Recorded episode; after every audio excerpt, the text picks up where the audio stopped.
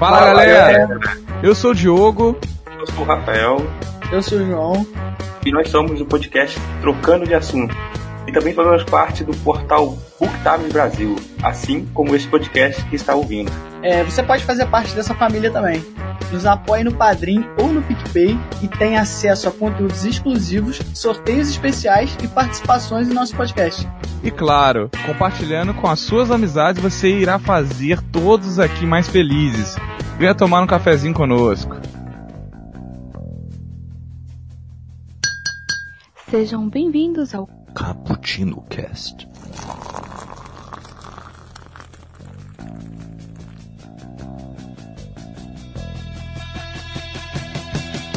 Yo, galera que adora uma cafeína, estamos começando mais um Cappuccino Cast e desta vez vamos falar sobre WandaVision. Não, como falam na série, né? Wanda. É desse jeito. Eu aprendi a como uh, falar certinho Wanda. Né? É o Wanda. WandaVision. Vamos falar sobre essa série que movimentou muito as nossas mentes e corações, principalmente nossa imaginação. Então vamos falar como o hype é a mãe da merda, né? Bom, aqui é o Kaique Apolinário que passou uma tarde tomando um cafezinho em Westview, é, achando que é apenas mais um vizinho uh, de alguém em Xereteiro. Aqui comigo está ela, a Raquel, a X-Men desse podcast. Por favor, se apresente. Aqui quem fala é Raquel Cortez e eu estou aqui sempre tomando meu café feito pela magia do caos. Ô, oh, louca, olha só, a mistura dela, os ingredientes, magia do caos. que beleza. Aqui com a gente também está ele, outro X-Men, o Wellington 2, se apresente aí. E aí galera, eu sou o Wellington 2, eu passei a minha tarde tomando um cafezinho com os X-Men pensando, tá, mas e a gente? Rolou.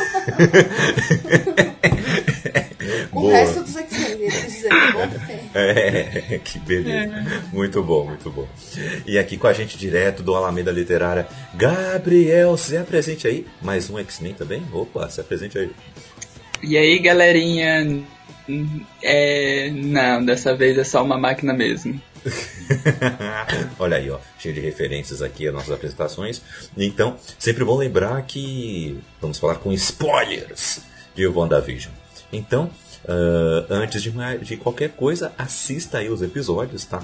Esse filme de 9 horas e depois uh, venha debater aqui com a gente uh, o que você achou dessa série o que, que você acha que a M, o MCU está fazendo e por aí vai, tá? Lembrando que você pode participar ao vivo aqui na nossa Twitch, twitch.tv barra Bookstime Brasil. Estamos aqui fazendo ao vivaço Mande suas participações aí, galera, que está nos assistindo, que vamos falar aqui ao vivo e você vai ser um participante, uma participante também deste cappuccino aqui ao vivaço. E também, se você não está ao vivo, né, você pode participar também. Vá lá no nosso, no nosso site booksamebrasil.com.br, lá você tem acesso a todos os caputinos e seus quadros, assim também como outros nove podcasts nesse portal que é excelente, cada vez melhor, com conteúdo vasto, uh, cheio de qualidade e quantidade. Então, vem aí embarcar nesta viagem também pelo multiverso, tá bom? E também estamos nas redes sociais, arroba Bookstime Brasil, no Twitter e também no, no Instagram e Bookstime no Facebook. E se você quiser participar, da forma mais tradicional da podosfera, mande um e-mail para caputinocodoespace26.btb.gmail.com Beleza? Vem nessa que o negócio vai ser show! E lembrando que se você quiser ajudar todo esse portal a continuar sobrevivendo aos perrengues da vida, eh, nos ajude aí no Padrim, no PicPay e também se inscrevendo aqui no canal da Twitch, beleza? Vamos nessa então.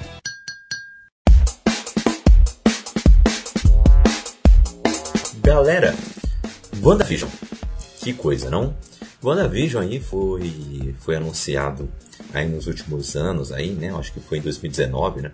Uh, e, e falou que ia continuar aí a história é, de Wanda e também de, de Visão, né? E além disso, iriam apresentar coisas novas, porque a Wanda iria aparecer em Doutor Estranho 2, Doutor Estranho e a Loucura do Multiverso. Isso foi anunciado antes da série estrear, bem antes da série estrear, não é novidade, nem spoiler. é algo já foi anunciado há muito tempo atrás. Então isso criou um certo hype sobre essa história. Ainda mais quando soltou o trailer aí, a gente viu um monte de sitcom lá, né? Então, é, a primeira pergunta que eu tenho para vocês é o seguinte: foi tudo o que vocês esperavam desde o começo, tá? Ou faltou alguma coisa que vocês esperavam, né? Ou assim, não, é, sendo do jeito que eu tava esperando, mas conforme foram chegando os episódios, eu comecei a esperar ainda mais, né? Como que foi essa questão aí com vocês, né? Começando contigo, Wellington, diga aí pra gente. Então vamos lá. Eu não fui com expectativa para WandaVision, mesmo que é, foi um do, dos anúncios que eu mais gostei, foi o anúncio que eu mais gostei. Um pouco mais até mesmo que Doutor Estranho 2, até porque ah, finalmente a Wanda teria algum destaque, finalmente a Wanda teria um arco ali para chamar de dela, porque ela ficava só cobrindo espaço de tela ali, sendo um personagem extremamente poderoso. É, mas no todo eu acho que foi muito mais eu poderia ter esperado, mesmo com teorias, mesmo com expectativas, porque é, existe um, uma questão que quando você pega um personagem de quadrinho e leva ele pro cinema, você deixa muita coisa para fora. E isso acontece com a Wanda também.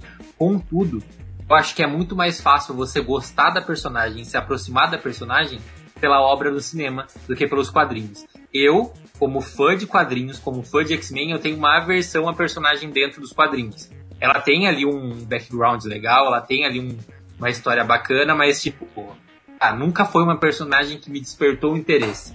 Diferente dela nos cinemas. E para quem, eu já falei isso várias vezes, eu tenho um pé atrás com as coisas produzidas pelo pelos personagens ali produzidos no MCU por causa disso.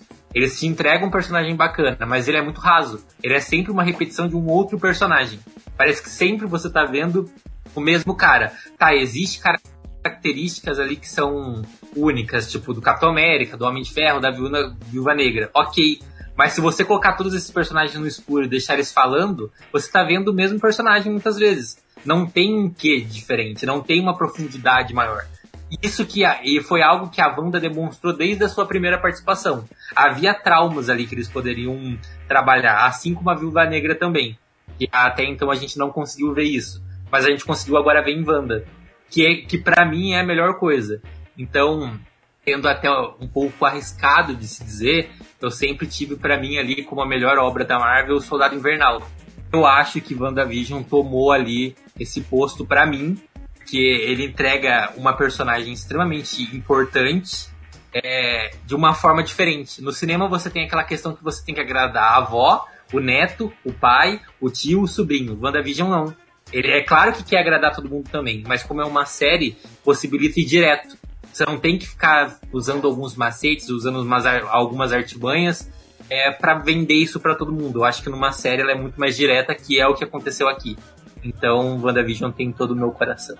Olha aí, WandaVision conquistou o Editon, né? O que, que você acha disso aí, Raquel? Caramba, parabéns. e qual foi a sua expectativa, Raquel? Foi é. isso? Então, eu também não tinha muita expectativa. Tanto que o Kaique falou, ah, vamos começar eu falei, vamos. Tô querendo ver qualquer coisa mesmo. Aí. aí os dois primeiros episódios, assim, tipo, eu não tinha muita expectativa, mas aí ela mostrou que era pra continuar assim, né? Porque eles eram episódios leves, eu acho bem chatinho, mais ou menos, sabe? Que é aquela comédia meio antiga. Aquele, eu fico assim, eu ficava, gente, pelo amor de Deus, essa mulher poderosa vai voltar pela década de 50. Se eu voltasse pra década de 50, é, seria para cometer um massacre contra algumas pessoas, sabe?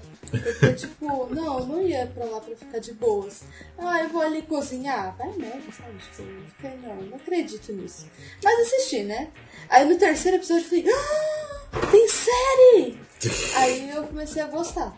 Mas é, eu curti, mas eu também não tô tão encantada. Eu gostei bastante mais pro final, gostei de algumas referências, principalmente a, a X-Men em si, outras coisas do passado, e essa questão que o Elton falou dos traumas eu acho que é interessante a gente vai falar um pouco mais, né? Uhum, uhum. Vamos falar um pouco mais disso aí. E, e você, Gabriel, supriu aí a sua expectativa que você tinha antes do, da série estrear? Ou você, desde o começo, já esperava algo a mais? Olha, eu fui para essa série com zero expectativas. Tá, eu tô mentindo. Eu fui com algumas expectativas. Mas foi, be- foi bem tranquilo. É, quando eu vi que ela ia começar com uma pegada mais diferente, a história já começou direto na sitcom. Eu vi, tá, muita gente vai começar a reclamar aí e vai abandonar a série. Mas quando chega no final do episódio que a gente vê lá alguém escrevendo, dá pra sentir que tem, opa, tem algo a mais aí. Vale a pena continuar a ver. E foi exatamente isso. Conforme a série foi se desenvolvendo, a gente conseguiu absorver mais camadas, conseguiu entender mais. É, essa série conseguiu trabalhar esse arco da Wanda de uma maneira primorosa. Sim, ficou muito legal esse arco da Wanda aqui. Né? A série é dela, né? Ela é a sonora da série. É algo muito legal mesmo. E ah, vamos então começar a analisar episódio por episódio. Porque no primeiro episódio foi durante a década de 50. Começamos aí a série, né? E aí os recém-casados, Wanda e Visão, eles se mudam para a cidade de Westview.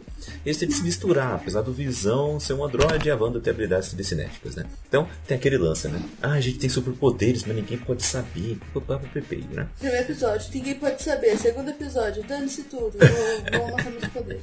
Mais ou menos, mais ou menos. E aí começam a aparecer alguns personagens, né? Aparece o a Agnes, a vizinha, a vizinha, eh, que é- aparece sempre no momento propício, né? Ou não. ou não, mas ela sempre aparece no momento chave.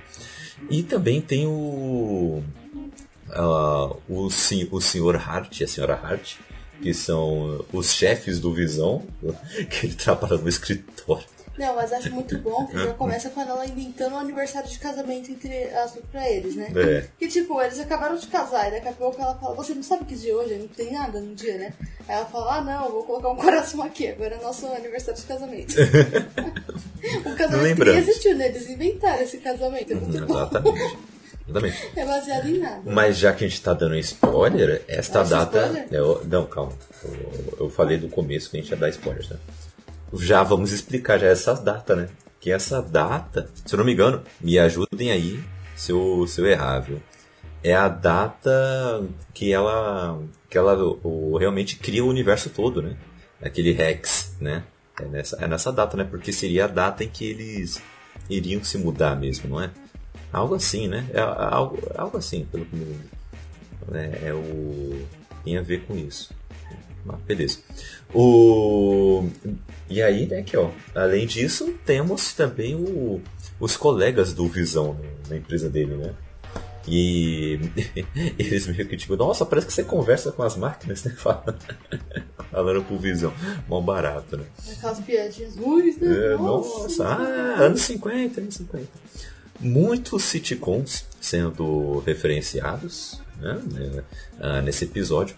Meu- meus amigos, o que que vocês acharam desse primeiro episódio? Principalmente daquela virada né, em que o, o, o chefe dele tá se engasgando e o Visão meio que revela os poderes para poder salvá-lo. Né? Tem essa revelação Eu aí. acho que não tem que mostrar os poderes, não. Mas... É, morreu. Nossa, né? mentira. Cadê? Essa é a Raquel sendo um herói. Ela é desse jeito. Vai ter heroína, né? Nossa, salvando o mundo.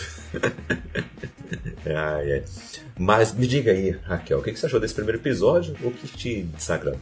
Tudo. Nossa, não, pera. Não, é porque ele é situado nos anos 50. É realmente, tipo, eu fico, caramba, essa mulher super poderosa. Eu entendo é, que ela, de alguma maneira, ela é meio abusiva, né? Que ela não consegue aceitar que não, tem mais, acabou. Acabou, amiga, não tem mais jeito, baixa o Tinder, procura outro, sabe? Ela não conseguiu aceitar que o Visão morreu. E assim, até que dá pra entender o conflito dela do começo, em questão de. É que não dá. Isso não mostra no começo, né? Isso mostra depois de vários episódios. Sim, É, mas assim, meio que puxando pra ordem cronológica, dá pra entender a frustração dela das pessoas quererem ter posse do corpo do androide que ela acredita que é o marido dela. Mas acho que ela é muito louca, gente. Tipo, fica assim, tanta coisa pra fazer, sabe? Aí Ela, ah, não, eu vou fazer isso pra viver com esse E, cadáver. e é aquela coisa dos estágios do luto, né? É, Oi, Nalíria! Ai, que legal! Oi, oi! Pra você também. ah, mande aí as suas impressões aí pra gente também, viu? É, é muito legal que o, a série começa nesse primeiro estágio do luto, né, digamos, né? Que é a negação, né? E a, e a Wanda, ela tá total em negação. Total em negação. Ela fala, ela, ela trata o Visão como se nada tivesse acontecido antes. O Visão até meio que tá estranhando as coisas, né? Ele tá meio que tipo. No, nossa, mas eu me lembro que aconteceu alguma coisa com a gente, mas. Não, não tô lembrado. Aí é tipo, ah, aconteceu nada não, tá tudo certo, né? Vai trabalhar, não sei o que, né?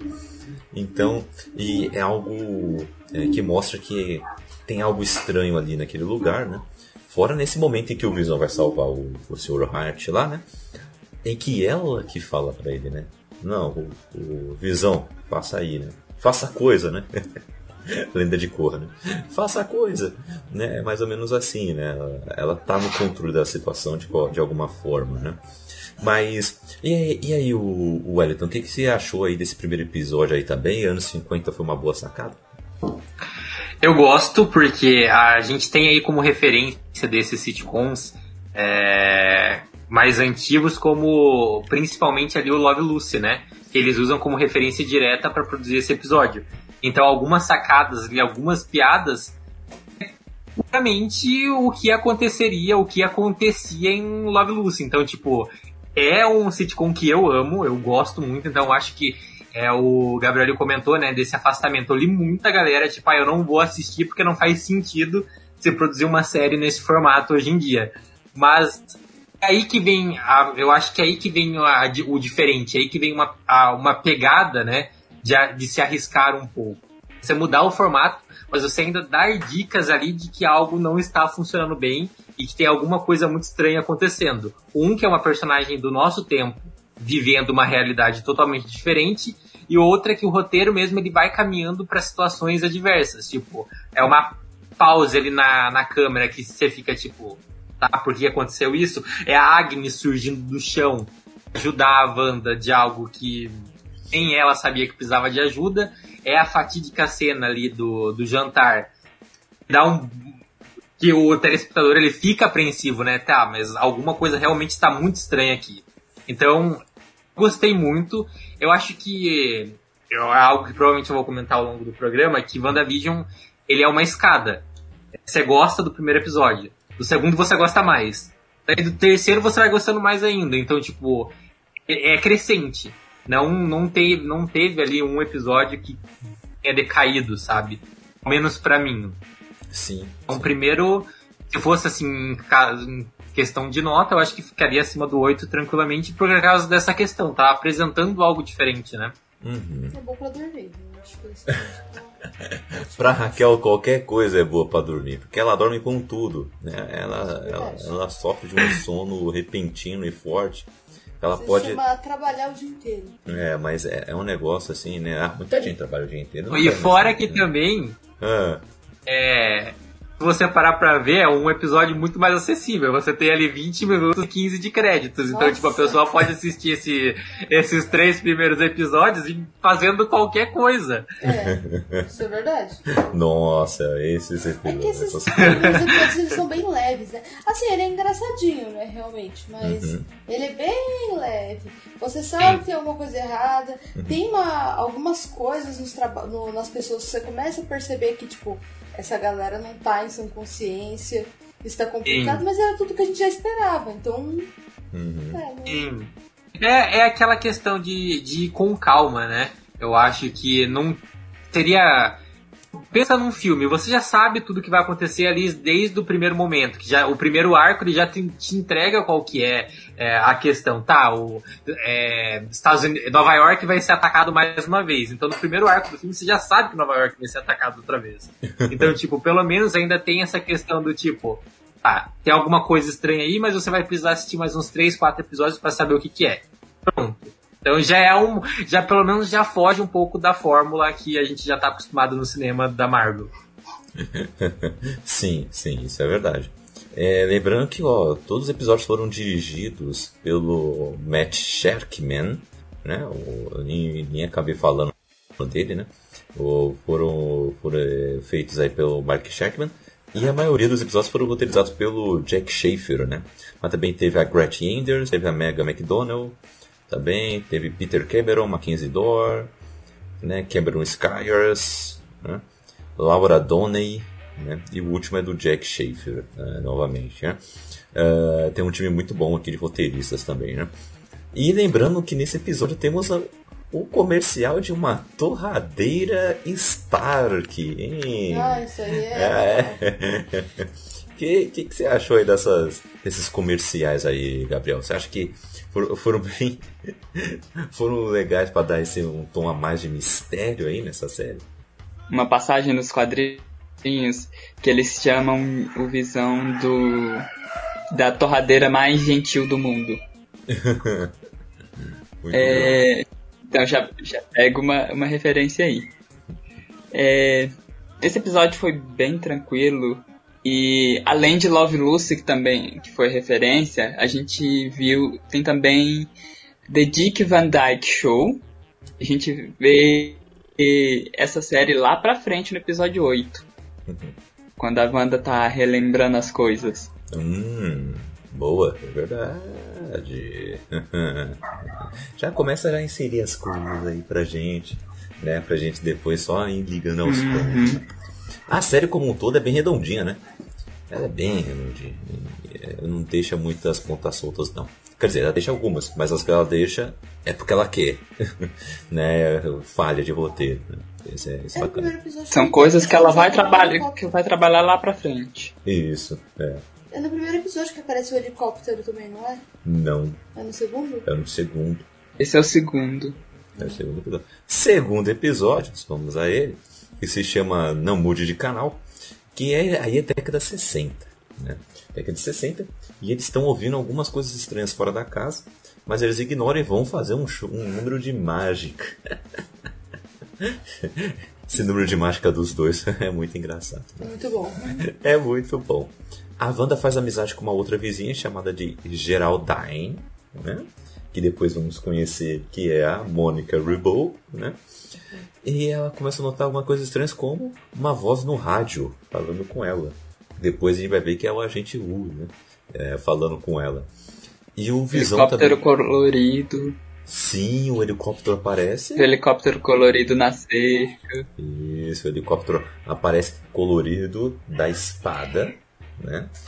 né? Que depois a gente descobre que era um drone ultra tecnológico, só que quando entrou no Rex virou um, um helicóptero de brinquedo. Né? É tipo quando uma criança pega alguma coisa, né? Uhum. Tipo, aquilo pode ser um notebook, mas pra ela vai ser um suporte pra ela colocar uma coisa em cima, sabe? Uhum. Ela sentar, vai ser uma coisa diferente.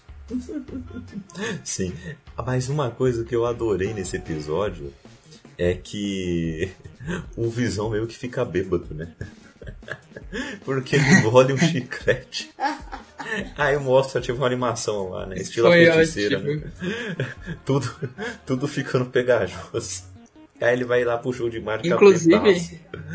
É.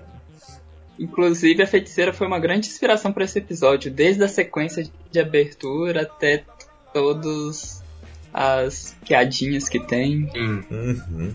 Muito legal, né? E não tinha, né, como não fazer. Feiticeira escalate, a feiticeira. É, até porque esse tempo também, né? Tipo, a feiticeira Sim. é muito assim, uma coisa muito cômica. Uhum. Muito dessa época. E dá pra brincar muito com os poderes, né? É, e é o que ela faz. Né? Brinca muito com os poderes dela aí nessa questão.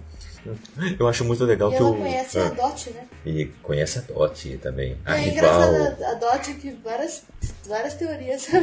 Eu ouvi um amigo falando ah. teorias sobre a Dot. Era a Emma Frost. É, né? Ai, não, mas eu. Nada, tipo, é Ai, só gente. X. É. É. é. Peraí, ela não era o Mephisto? Troca. Eu aqui já dando spoiler do spoiler. É. Mas o. O que eu achei muito legal nesse episódio também é que o Visão bebaço começa a fazer um monte de coisa maluca, revelando os poderes, e ela meio que usa os poderes dela pra tipo fingir que tudo aquilo era maçã, é truque, né? E é muito engraçado porque o público fica. Nossa! olha o que ele tá fazendo. Aí ela vai e faz o. mostra como se fosse um truque. Eles. Ah, ah, muito bom, muito bom. É muito legal esse episódio, muito bacana mesmo. E nesse episódio, o Visão começa a ficar cada vez mais autônomo, digamos, né? Ele é menos um. mais um personagem daquela realidade e se tornando mais um, um ser autoconsciente mesmo. Né? E isso é um mistério também que a série carrega até quase no final, né? Porque ele é diferente do resto. Né? É, eu acho que tá. Ah, depois eu falo. Ah, fala aí. Não, eu falo no final do, do caso do último episódio. Ah, tá. Ok, ok. Beleza. Quando você for falar do navio de Teseu, né? Aí a gente fala. Aí gente fala sobre isso. Mas vocês curtiram mais o segundo episódio do que o primeiro? Como é que foi a, a experiência aí pra vocês? Eu gostei Ah. por causa da. Acho que entra na questão da crescente que eu comentei, né? Uhum. Acho que foi mais. E ele vai dando dica, vai dando mais dicas de que algo tá errado, né? Sim. Principalmente no, na relação da Mônica com a, com a Dory, com a Dot ou as- a, a própria Geraldine, né? Uhum. Ela Tem um estranhamento ali no momento da mágica lá e você fica tipo. tá? É, naquele primeiro episódio a gente teve uma ou duas dicas que algo estava errado. Aqui a gente teve várias dicas de que algo estava errado. Uhum. Sim. Aham, com certeza. Então, A Contar os easter eggs que teve que, a gente, que já começou a galera a teorizar em cima. uhum. E também é o comportamento dos vizinhos, você começa a perceber que é muito estranho. Você começa a perceber que aquele vizinho lá da, da cerca, Sim. qual é o nome dele? Ah, mas ele não aparece nesse episódio, episódio no outro. Ele parece, ele parece assim, todo episódio ele parece fazendo alguma coisinha. Ele tá lá no show de mágica. Ah, sim, tá no show de É, mágica. mas é, o comportamento dele. É o ami- Herman. É, É, acho o que é. amigável dele é Herbie, pô. É Herbie o nome dele. Herbie? É. Ah, tá. Eu, agora eu lembrei porque. Herbie, é, é. eu lembrei por causa que. Aham. Né, tem um colega com esse nome. Nosso, nosso querido amigo herbívoro. É um É, A prazer. gente chama ele de Herbie apenas. Uhum. Mas ele, o comportamento dele, gente, ele é um bonzinho que é fora do normal, sabe? É um sorridente que é assustador. Você fica, gente, esse cara não tá bem. Algo errado não está certo. E ele e o colega de trabalho do Visão, você também percebe muito Sim. nele. O olhar daquele moço, nossa, é sensacional. Verdade, verdade. É nesse episódio que o Visão liberta a mente dele? Não, acho né? Não, acho que é no É, é, próximo. em- é- é no próximo, é verdade. Aí o negócio ali. Mas nesse episódio acontece algo no final que é bizarro. Que é aquele. Que é o cara do, do FBI que tá passando por baixo do- da cidade, né? Ele foi pelo esgoto. Ah, é que ele Aí ele, aí ele apa- sai do esgoto bem na frente da casa dela, só que quando ele sai, ele tá como apicultor, né? Aqueles lá que, que mexem com abelhas, né? Com mel e tudo mais. Aí ele tá se virando assim, de uma forma bem devagar. Aí ela tá olhando pra ele assim, o visão entendendo nada. Aí ela só fala um não. Aí volta a cena toda.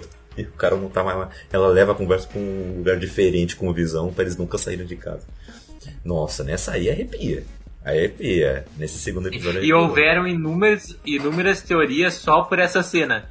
É, isso foi algo que eu achei muito engraçado com o final da série, porque criaram ali um, um contexto mirabolante, meu Deus, que quem era o homem que saía do esgoto, por que, que ele saía do esgoto, mas isso depois foi explicado e eu não entendi ainda porque a teoria ela continuava em pé. Pronto, foi aquilo que aconteceu, tava ali, a resposta já tava em mãos, É. mas a galera ainda continuou ali criando algo que não posso lidar com a sua expectativa. O hype é perigoso. É, Eu acho que isso foi delírio coletivo. delírio coletivo. Boa, boa. Sim.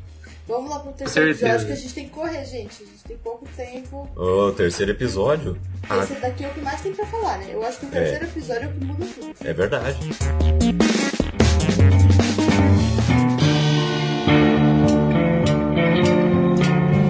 Agora a cores. Esse é o nome do episódio, anos 70, né? E o Dr. Nilsson, olha aqui, aqui eu tô pegando até o nome dos personagens que a gente nem lembra. Ele verifica que a Wanda está grávida de quatro meses e que está tudo bem. E antes de partir para férias planejadas com sua esposa, né? Ele, ele fez isso, né? Tem toda a questão, né? Que o médico quer viajar e não consegue, né? Enquanto que o Visão vê o Nilson sair, ele vê seu vizinho Herb cortando a parede sem saber. Wanda e Visão né, pintam o quarto do bebê enquanto debatem qual será o nome do seu filho, antes que a gravidez de Wanda chegue aos seis meses. Quando começam as contrações, suas habilidades começam a mover as coisas na casa e eventualmente desligam a energia da cidade inteira. Geraldine chega e ajuda a Wanda a dar a luz aos gêmeos, Tommy e Billy. Né? O Visão vê Agnes e Herb fofocando do lado de fora. Né? E eles falam sobre Geraldine, né? que acaba de chegar na cidade e não tem casa nem família. Né? Dando toda né? desconfiança nela. Né? Lá dentro, a Wanda ela interroga a Geraldine, né? porque ela começa a falar a, a Wanda começa a falar, ah, eu tinha um irmão e tal, né? Mas ele morreu. Aí ela, ah, tá, foi muito pelo Ultron, né? É. Essa daí, né? Parece eu falando as coisas pra pessoa. Você sabe da fofoca e não pode contar pra pessoa. Nossa, sabe, muito né? isso. A pessoa fica assim, ah, terminei com o namorado. Foi, né? É mó chifre que ele te deu, né? Quer dizer, não. Ah. Não. Pô. Raquel E eu acho que Ah. Esse final de episódio, ele é o melhor final de episódio da série. Um, porque dá aquele. Você não entende, porque é, acontece ali esse diálogo entre elas e tudo muda.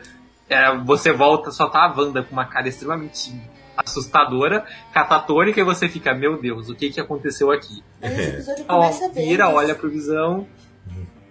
Sim. É, é- essa cena é maravilhosa. Mas esse episódio começa bem porque ele não começa lá na casa. Ele começa já com a galera da espada pesquisando tudo. Ele começa totalmente diferente. Co- Por isso que eu é. gosto muito desse episódio. A partir desse episódio Sim. eu falei, ah, agora eu quero assistir. Ô, falando nisso, que começo de episódio, hein? Com a Mônica voltando do estalo que o, que o Hulk deu, né? Poxa, é Nossa. muito bom. Eu acho a Darcy sensacional. A gente nunca tinha visto isso. Sim. Os Vingadores não tinham mostrado isso, as pessoas voltando do estalo. Ô, peraí, gente, desculpem.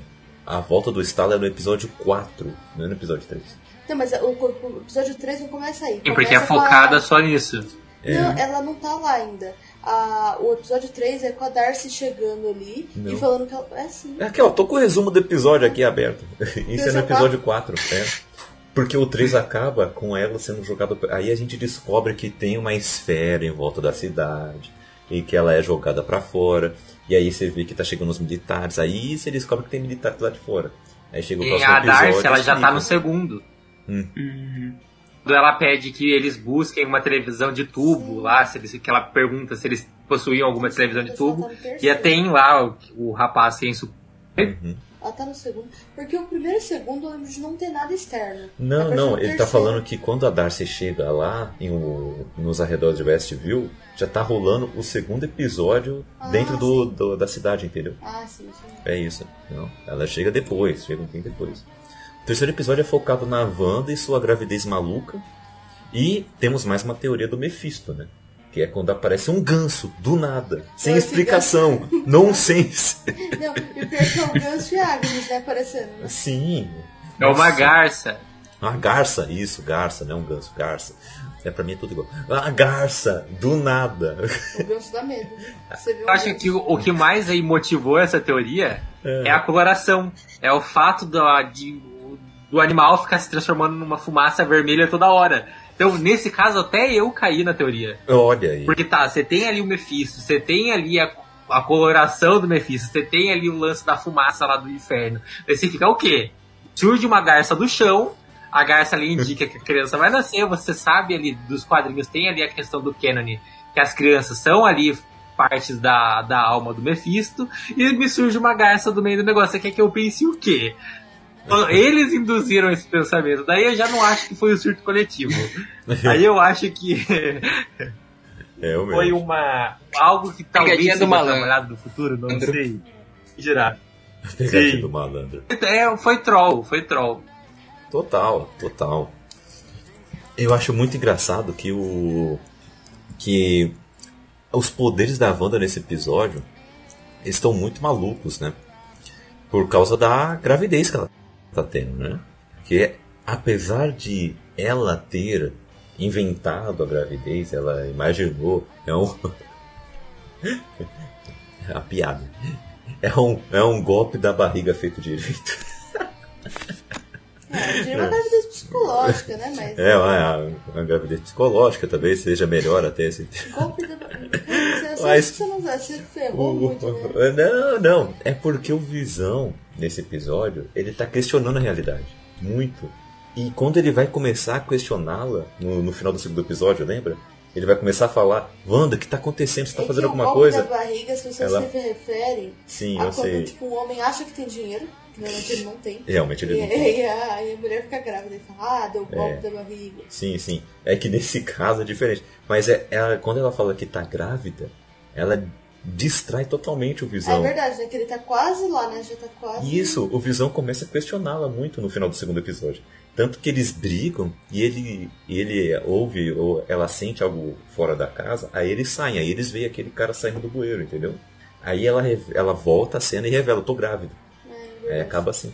Então, é meio que, né? Claro, muitas aspas, tá, gente? É, Não é pra levar o pé da letra. Mas porque ela usou. né? É, exatamente. Mas ela fez da gravidez também algo pra envolver o Visão mais naquela, naquela narrativa dela. É porque ela já tá tão louca, essa mulher, que... Não, porque é uma, uma carência muito grande. É uma Ah, é, né? Mas né, é, é compreensível, né? Não, não é. Ah, é compreensível. Não, olha aquela mulher linda. Pelo amor de Deus, não precisa. Sim. Não precisava. Não precisava, mas eu passo o pano pra ela. Tudo bem. Eu tô que nem a Mônica no final do, da série, entendeu? Se eu tivesse seus poderes e passado porque você passou, eu faria a mesma coisa. Não, ela falou que reviveria a mãe dela. É, mas o que a Wanda fez foi reviver Mas o ela- marido dela. Sim, mas a mãe é uma coisa que é sua, entendeu? Você não pode mudar. O marido você pode. Tá. ok. São coisas diferentes. Mas vamos pro quarto episódio. É, na verdade, esse que eu gosto. Esse que você gosta, tá. Que agora se chama Interrompemos este programa. Nome suscetível, né? É, aqui, a Mônica, a agente da Sword, né, da espada, retorna à vida após o estalo. Né? Lembrando que é o estalo do Hulk. Tá? E descobre que sua mãe Maria morreu de câncer. Muito tempo antes. Ela descobre que passou cinco anos fora daquela realidade. Né? Três semanas depois, a Mônica retorna ao trabalho e é enviada pelo diretor em exercício, o Tyler Hayward, para ajudar o agente do FBI, o Jimmy Woo, com um caso de pessoa desaparecendo em Westville, New Jersey. Eles descobrem um campo de energia em torno da cidade e a Mônica é puxada para lá, né? Porque ela é curiosa, né? O que você não faz quando você vê um campo maluco na sua frente? Tocá-lo. E ela fez isso. Você não vai até lá. Exato, né? Você, Mas ela opa. queria saber, ela queria ajudar, pô. Sim, mas né, é curiosa, né? Querendo ou não. Talvez eu faria Mas não precisa ir até lá. É, Ah, então. não sei, no caso dela, ah, eu passo pano pra ela, tudo bem. Eu Sim. iria? Não, porque eu não ia querer ajudar, entendeu? Mas no caso dela, se ela quer ajudar, Eu com certeza iria. Ah, olha aí, tá vendo? Ah, eu- é tipo a galera que fala assim, Ah, ah, você tá mas olha- mal, eu nem vou. Essa é a Raquel. É. Sim, mas tipo. Vai ficar uma hora lá olhando pro trem, Uhum. com a mão assim, pensando na possibilidade de tocar. Provavelmente eu tocaria.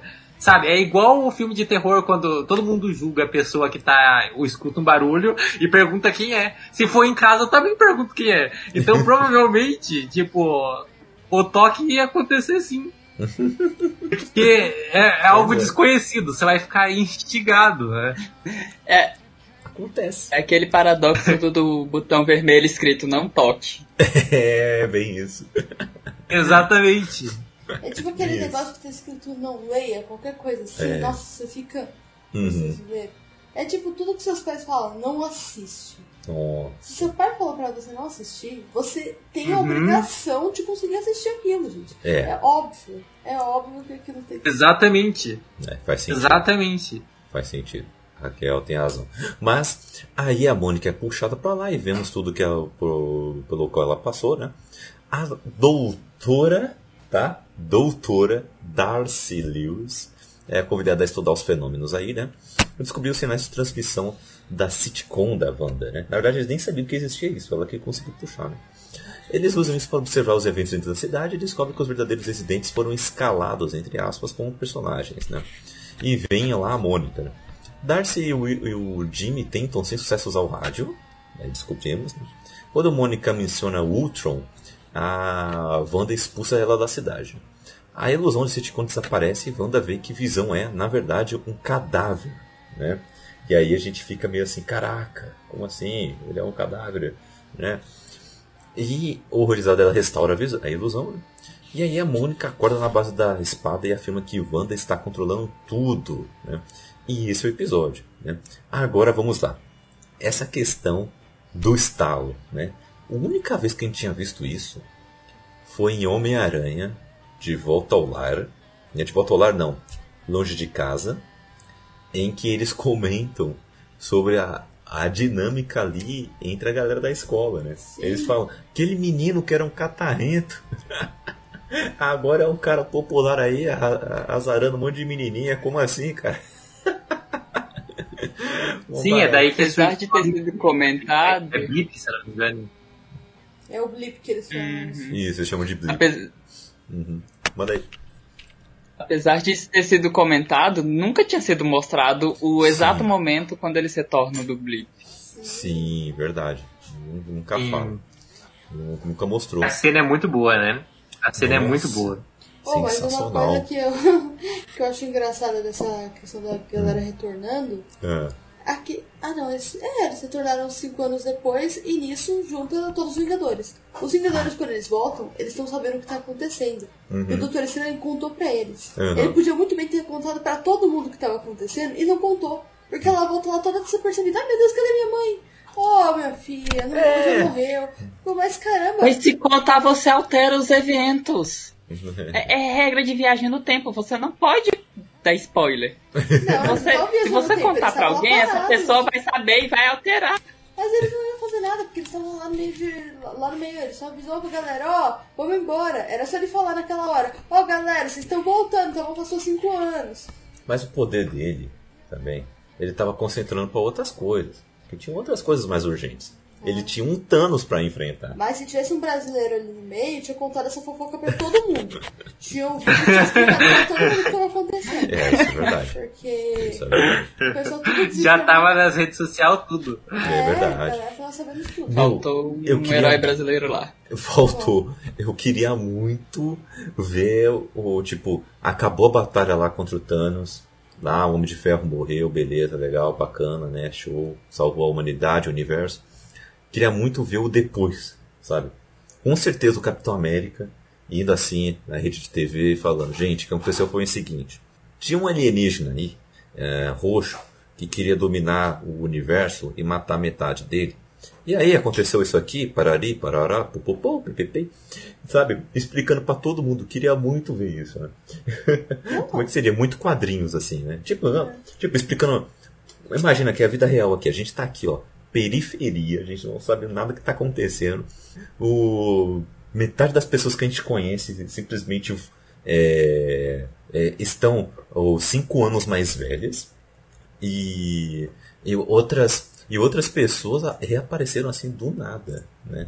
Então o, o- você fica assim perdido, o que é que está acontecendo, meu Deus do céu? Aí do nada você liga no jornal, no Fantástico, você liga no Jornal Nacional, entendeu? No programa do Ratinho, sei lá. Meu Deus, vai E aí, e aí você vê do nada um Capitão América falando, então, tem um ataque alienígena, gente. Eu queria muito falar ver. WandaVision? Tá, ok. Não, tem mais quatro episódios pra falar, cara. Ah, mas mas, gente, ah, vamos viajar um pouquinho. Ah, vamos viajar um pouquinho. Mas o, o que, que vocês acharam aí também sobre essa questão da espada, né? Essa organização aí que é tipo uma shield da vida, só que ela toma conta aí de ameaças é, extraterrestres, né? Essa é a premissa, né, gente? Me expliquem, entendedores de quadrinhos, por favor. O negócio é esse. Eu né? acho interessante, eu gosto que já tem várias corrupções ali dentro. Por isso que eu gosto a partir daí. Hum. Porque mostra que, tipo, quem tá investigando também é tudo um bando de bosta. É, eu gosto disso, porque, tipo, ah, ela tá errada? Tá errada. Tem um monte de gente errada, mas quem tá tentando ajudar, entre aspas, também tá errado. E é, e é legal ver aquele. aquele oriental ali, O, o Jimmy Woo. O Jimmy Woo, Uhum. ele tá tentando ser um pouco mais ético no Uhum. meio de tudo isso também. Uhum. É bem interessante. E eu gosto muito da Darcy, eu acho que ela rouba Eu adoro a aparição do Jimmy. Sim. É muito bom. Eu fico dividido. no- O Jimmy e a Darcy foi. Não, Sim. É que a. Darcy ela puxa toda a atenção pra ela, né? Porque ela é uma figura, gente. Sim. Ela é muito figura. Sim. Porque ela é engraçada e ao mesmo tempo ela se impõe. Ela se impõe de uma maneira. O mais legal Uhum. é que agora ela passa a ganhar destaque além ali da, da sombra da Jane.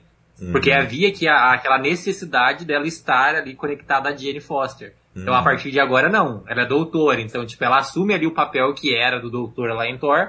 E agora é dela. Então, tipo... E fora que... Eu arrisco até dizer que haverá ali uma nova equipe, não de pessoas superpoderosas, tirando a Rumble, mas, tipo, unindo ali o Jimmy, a Darcy e ela, é numas questões mais pé no chão ali, numas... E eu acho que seria uma minissérie fantástica se tivesse ali eles trabalhando juntos em outras Saiu questões. mesmo esse rumor Sim, seria surreal. Foi só rumor mesmo, gente? Ou de fazer umas. Eu acho que Foi a única coisa que foi confirmada é que eles serão, eles continuarão ali em outras produções. A gente ainda não sabe quais serão elas, mas que eles vão continuar aparecendo é certeza. Aham. É, porque... É, aconteceu no Twitter da galera pedir muito eles numa série estilo Arquivo X. Hum. O, o, o escritor lá da, de WandaVision viu aquilo e contou pra Marvel, resolveu fa e aí a Marvel deu um sinal verde pra eles escrever um piloto. E agora o que, que vai acontecer? A gente ainda não sabe. Se vai realmente sair não, Aham. mas existe a possibilidade. Veremos os próximos episódios, não é mesmo? Mas interessante, hein? Gostaria de vê-los. Eles ficaram muito. Ficou muito legal a dinâmica do- dos dois ali. Né? E também junto com a Mônica também, né? Ficou, ficou bacana. Curti. E, né, o- além disso, tivemos aí esse gancho aí pro episódio 5, né? Que aí vai pros anos 80, né? E aí vemos eles tentando lidar aí com a- o Tom e o Billy, né? Crianças, né? Bebezinhos, né? E a Agnes se oferece para ajudar com cuidar dos meninos, né? Mas aí Visão questiona o comportamento dela, né? E aí ele, é, mas aí ele e a Wanda são interrompidos quando o Tom e Billy de repente atingem os 5 anos de idade, do nada. Né? E quando um cachorro aparece em sua casa, os meninos pedem para ficar com ele. Agnes sugere o nome de Spark, né? Faísca. Né? A Wanda quase revela suas habilidades para Agnes, preocupando o Visão, enquanto os meninos envelhecem novamente para os 10 anos de idade. No trabalho, o Visão lê um e-mail da espada, revelando a situação de Westview. Ele consegue quebrar a magia de um verdadeiro residente de lá e descobre que Wanda está controlando a cidade. A espada envia o drone e para Westview tenta matar a Wanda, sob ordens lá do Hayward. Ela surge aí. Aí é muito bom esse final, né? Que ela simplesmente aparece fora da, do- da redoma lá, né? Trazendo a- o, o míssil, né? O único erro dela foi isso, né? De deixar o míssil lá, né? Devolver para eles, né? Poderia ter feito desaparecer, algo assim, né? Que a gente vê que eles usam isso depois, né? E fala para eles, de- eles deixarem ela em paz, né? O cachorrinho morre do nada, e sabemos quem é que matou, né? E, e o Visão confronta a Wanda sobre suas ações. Mas eles são interrompidos novamente, porque aparece Pietro Maximoff no final desse episódio. Mas esse episódio também não é o que acontece o, o chazinho lá com as mulheres, que ela. É o terceiro ou segundo. É o do, do show de mágica, é o mesmo. É o mesmo? Eu ia comentar dessa cena que ela é muito legal. Do... Sim, comenta aí. Ah, então, que eu acho bem legal que ela começa. Tem muita coisa errada naquele chá. Tem. Muita coisa mesmo. E o momento que a Wanda finalmente é confrontada, que ela tem que se mexer e falar de onde você é, e fala várias perguntas que vão deixar ela encabulada, do nada tudo quebra. Ele foi Verdade. embora. Quem foi embora? O Gabriel tinha ido embora, mas ele voltou. Voltou. E... É, então. É. E aquela cena eu acho muito assustadora, né? Uhum. Assim, apesar que. Que bom que aconteceu aquilo. Que, que chá sem graça que era aquele, né? Pelo menos quebrou umas coisas, né? Aconteceu alguma coisa. Pelo menos quebrou umas coisas, essa é Raquel. Ah, não, coisa sem graça. que beleza, que beleza. Mas realmente, né, tem muita coisa errada ali, né? E é ali que vem essa teoria que a, que a Dot seria a Emma Frost. Porque a, ela, a Wanda fica tentando agradar ela, né? Hum, Ela fica vendo nela algum exemplo, alguma coisa que ela. Tem, tem uma outra teoria também que era muito, muito, muito, muito forte. Tanto que eu ouvi muito mais essa do que a da própria Emma, que ela poderia ser a Claire, que é uma personagem extremamente importante ali no arco do Doutor Estranho.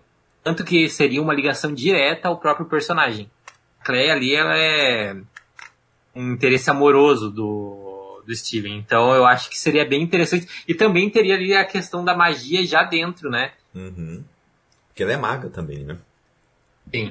É, tem essa questão aí também. É, é, seria interessante mesmo. interessante. Mas eu prefiro, preferia se ela fosse a Emma Frost. Não, oh, mas é interessante você pensar. Mas eu acho que. Hum. Eu confesso que não. Hum. Que eu acho que a Emma aparecer no universo ali da Marvel de uma maneira diferente. Eu acho que vai ser. Vai ser uma introdução memorável. Eu acho que eles não colocariam a Emma, principalmente a Emma. É, vamos se dizer ali os X-Men de, de grande nome dessa forma. Eu acho que terá uma entrada mais triunfante ali pros personagens. Tipo assim, né? A entrada da Emma. Eu acho que eu acho que existe uma possibilidade gigantesca ali, muito maior, da gente ver uma Emma Frost ali, um, um, um círculo do inferno em é, Soldado Invernal. Mas eu também acho Eles vão estar ali em ela- Madripoor, então Vai ser legal. Mas eu acho que Eu Emma já Frost acho que é esperar demais. Sim, sim, é esperar demais, mas eu digo, se for pra introduzir, eu acho que seria muito mais fácil você introduzir ali num local que é conhecido ali pela movimentação do clube do, do Círculo do Inferno, do que você introduzir em WandaVision, que a conexão entre, entre ambas não era muito próxima. Então, Sim. Mas eu também acho que ela seria muito caótica ali. Ela não ia ficar ali de boa, Sim. esperando tudo isso. É. Ela ia causar Não. pra caramba e eu. E ela é muito forte, né? Ela ia É. conseguir dar uma Sim. escapadinha ali do, do Sim, controle. ela não ia. Sim. Ela, ela nunca ia precisar estar no controle da, É, né? da Wanda, eu Mas acho. pra quem não tá vendo aqui na live, eu estou com a Emma Frost aqui. É, tá, essa aqui é a nossa gatinha Emma Frost. gente. Ela é a ela é nossa gatinha. manipuladora. Muito manipuladora. Olha isso. Mas são teorias interessantes. Mas vemos também nesse episódio aí, episódio 5, né? O que Estamos, sim, no 5, que a Mônica, ela tá diferente, né? Que fazem exames nela e vem, tipo, só branco, assim, quando fazem um raio-x nela. sim. Então a gente vê que algo foi modificado nela. é, e tem E, e não só ela, né? Não só A ela. roupa dela ali é, tem um exame muito legal que eles fazem que, tipo, é, o material da roupa original lá, que era a prova de balas, ele ainda existe. Mas como ele tá. ele foi transformado, é muito bacana. Então, tipo, Uhum. é, ela não só cria coisas, como ela também as transforma. E tem uma cena ali que. É, indo um pouco além da Mônica, que você comentou aí do Magneto, lembrei. Uhum. A, a cena em que a Wanda aparece, não ousem falar pra mim que não foi uma referência às, às aparições do Magneto, seja do da, da versão da primeira trilogia quanto da segunda, que é ali o controle dos soldados e o controle das Uma- armas. É direta. puro Magneto.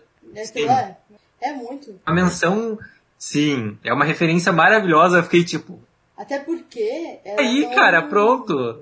Ela não tem essa questão de medir muito, não, que ela tá fazendo, né? É. Já aponta Sim. todas as armas pro cara ali. Uhum. Eu Esse acho que ela foi muito legal de não fazer atirar, porque eu tinha feito atirar. Olha, Pelo caos. só pelo caos. Só pelo caos. De causa, a Wanda entende, né?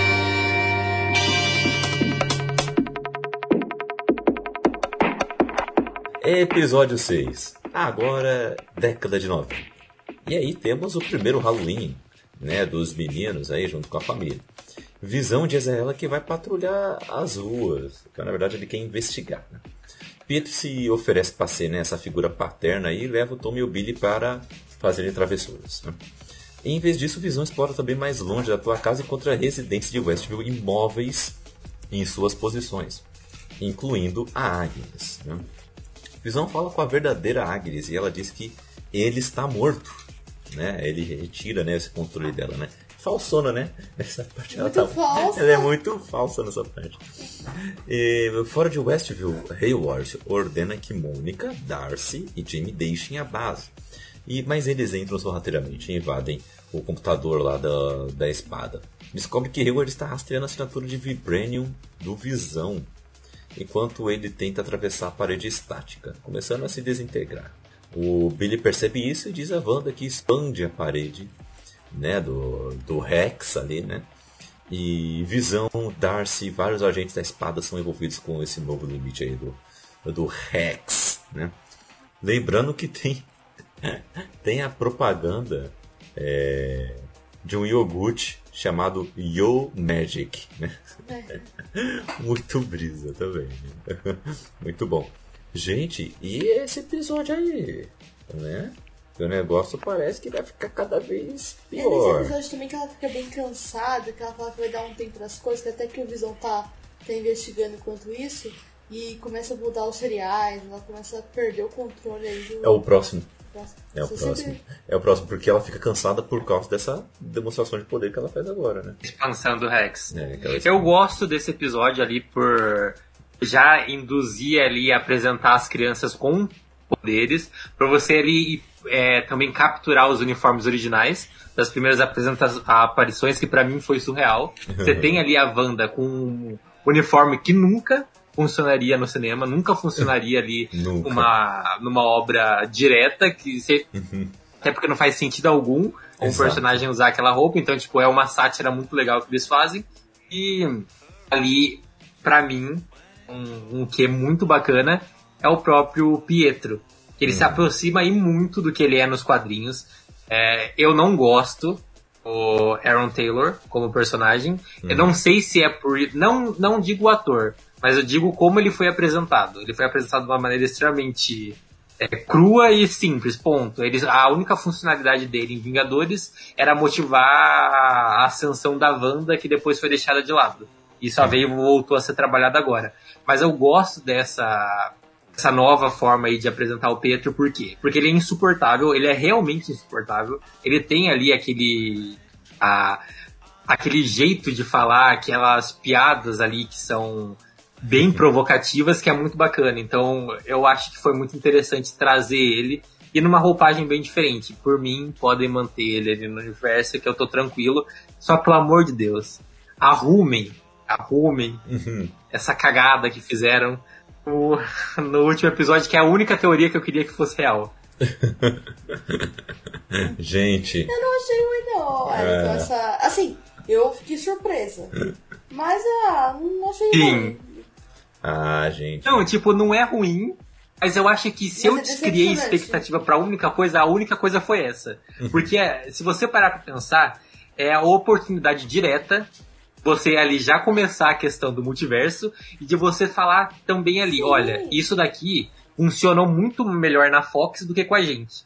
Já Tinha ali aquela divisão, você vai ficar com um dos gêmeos e beleza, trabalha com ele. E sim, o Pietro, no caso o Peter, né, que teve, que rolou essa troca lá a- por causa da Fox, funcionou muito melhor nos X-Men. Eu digo ó, até acho mesmo pelo próprio ator, pelas montagens das Sim. cenas. Não, esse ator tem muito mais a ver com, com o Mercúrio do que o outro, né?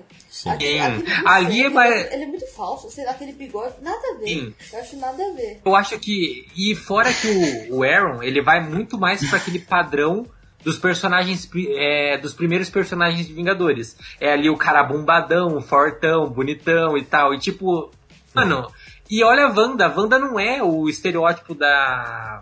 Da personagem da super-heroína sexy como é a, Nata a Natasha, como era a Viúva Negra. Então não fazia sentido ela ter um gênio que era tipo o Capitão América.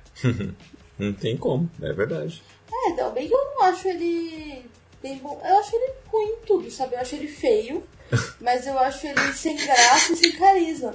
O Magneto, o, o, o Mercúrio, eu vou falar do Magneto já já. O, o Mercúrio, ele é chato. Ele é chato pra caramba. Mas ele é Hum. chato em outro sentido.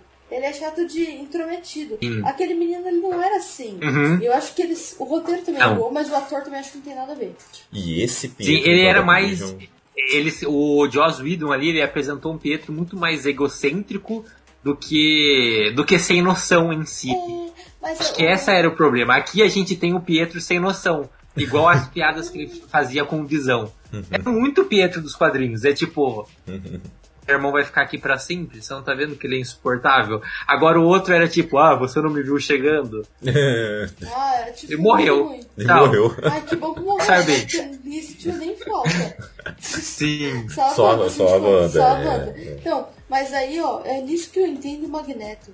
Ele fala, que filho lixo, né? Ele só dá bola pras filhas mulheres. Por isso que eu falo que o Magneto é meu pai dos sonhos, entendeu? Aham. Ele é o único pai que não fica tipo, ai, quero ter um menino. Ele vê que o menino é um lixo, sabe? Ele dá bola pra quem? Pra Ah, e olha. Se eu Ele fosse tem outro Magneto, filho né? homem? Não, eu tô falando que ele tem duas filhas Não. mulheres, a Polaris e a, Sim. a Feiticeira Escarlate. E assim, ainda se eu fosse ele, Uhum. meu foco seria toda pra Lorna. Desculpa, é igual eu falei, nos quadrinhos eu tenho esse afastamento da Feiticeira Escarlate. Eu acho que ela não é tão. Hum. É, é muito melhor desenvolvida, obviamente, mas eu acho que é, depois de todos os retcons ali que a Marvel fez com a personagem, você fica tipo. Ah, agora a Lorna não. A Lorna ela tem ali uma construção que pra mim é muito bacana. Tem ali, ah, é, um era filha do Magneto, depois não era mais, depois, ah, é filha É. assim. E fora que todo o relacionamento dela com os X-Men é muito diferente. Ela era uma X-Men.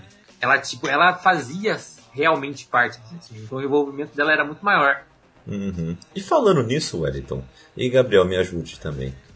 Onde está Feiticeiro Escarlate nos quadrinhos da Marvel hoje?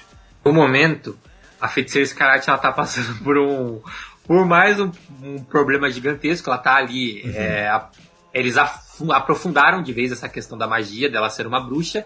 E a última coisa que eu li, que é na, mais na recente fase dos X-Men ali, é ela tentou ali resolver aquela taca do, do dia M, que ela dizimou todo mundo. Mas o que, que aconteceu foi, ela ali foi tentar fazer um feitiço para trazer os mutantes de volta, que morreram, e eles voltaram, só que eles voltaram como zumbis. Então, e Hum. ainda estão querendo fazer um novo retcon, tudo indica que acontecerá de novo, em que eles provavelmente voltarão a ser mutantes sim.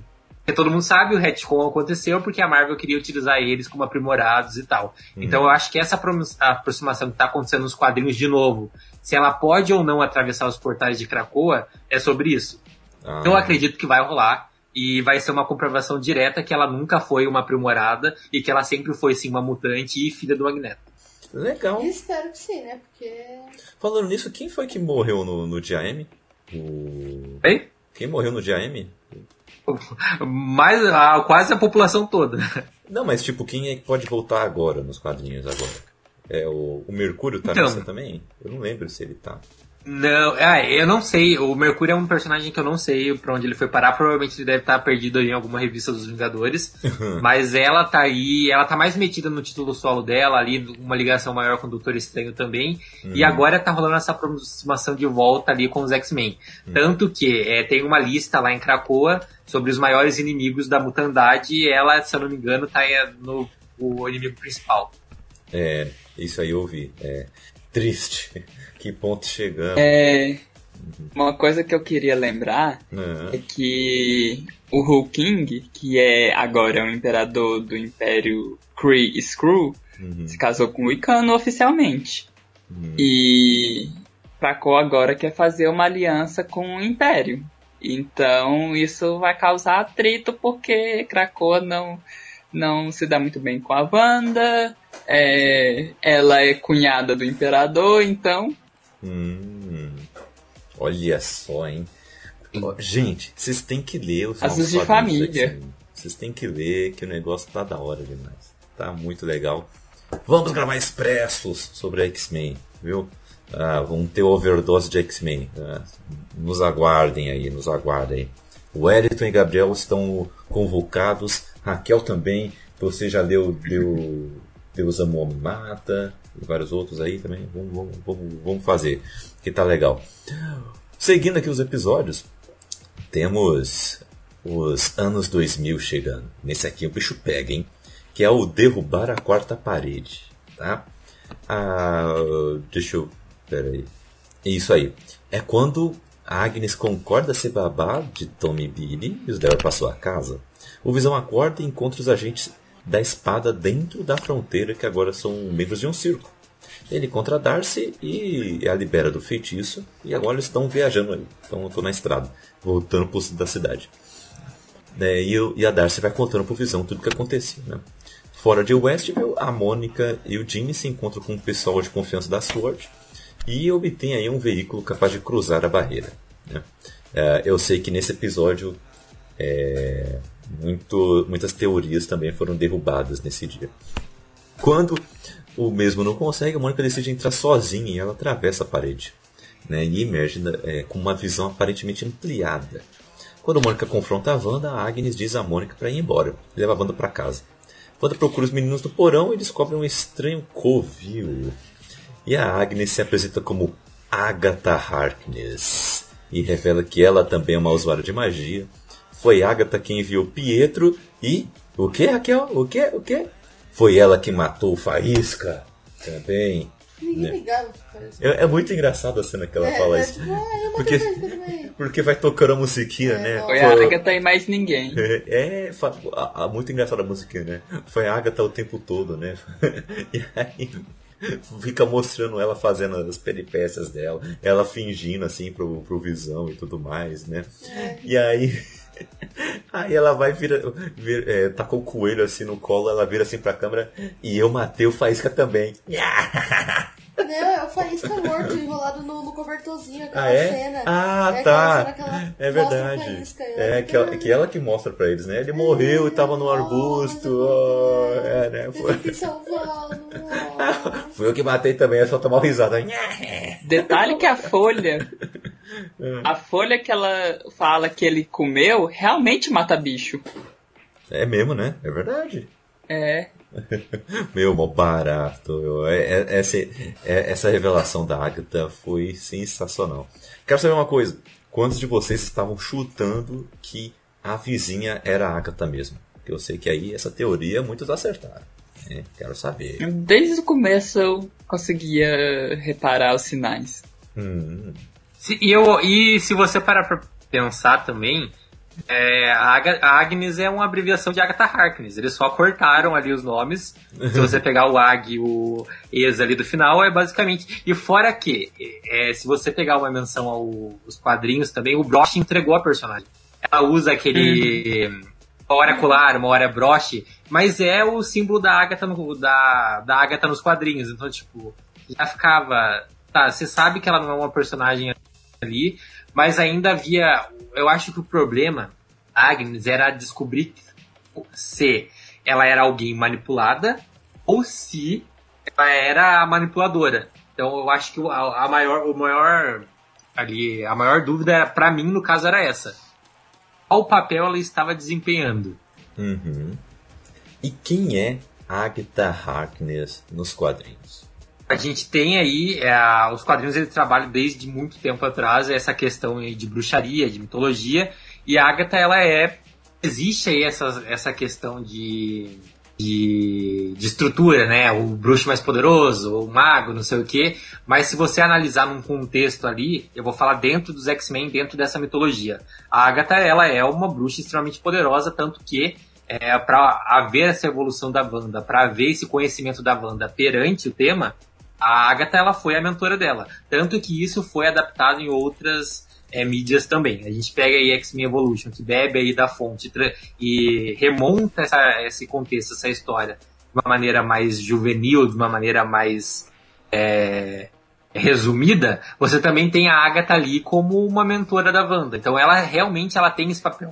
Tanto que é, a minha ansiedade e a expectativa da Agatha ser alguém controlada era isso. Dela sair do, do controle e assumir o papel de mentora da Wanda. Que eu acho que seria muito, muito, muito legal. Como que você tiraria aquela questão de colocar uma mulher contra a outra é, e você potencializaria ali a questão de é, a Wanda ela é uma bruxa, mas ela não vai aprender a ser uma bruxa sozinha. Então você pega ali uma personagem que é extremamente poderosa, tanto que tem aquela cena que a gente vai comentar depois, e essa pessoa ela vai passar a ensinar a Wanda. Então, tipo, seria muito legal ter isso dentro do, do canon da, da feiticeira no MCU. Uhum. É muito legal mesmo. Eu acho que é isso. Eu ainda acho que isso pode acontecer. Sim, é, ficou ali uma, uma meia resposta, né? Mas Sim. tanto que é uma coisinha no final que me incomoda, que eu acho que quando chegar no último episódio eu falo, que tem a ver com isso. Eu acho que não precisava ser tão preto no branco como foi. Hum, entendo. Uhum. Concordo, concordo. E o que, que você achou dessa virada aí também, Raquel? Você curtiu o jeito como é que foi feito aí? A Agatha se revelando? Assim, que eu. Meio que a gente já esperava. E aquela cena meio que tipo, tava muito. Isso vai acontecer? Sim. Ah, entra aqui nesse porão. Mas. É bem. Você imagina. Mas é, é interessante. Uhum, uhum. É bacana mesmo, né, isso. E, e realmente deixou aí portas abertas para essa relação aí de mentora ah, da Agatha, né? É bem bacana mesmo. E, e isso tudo leva, né, pro, pro comecinho do próximo episódio, né?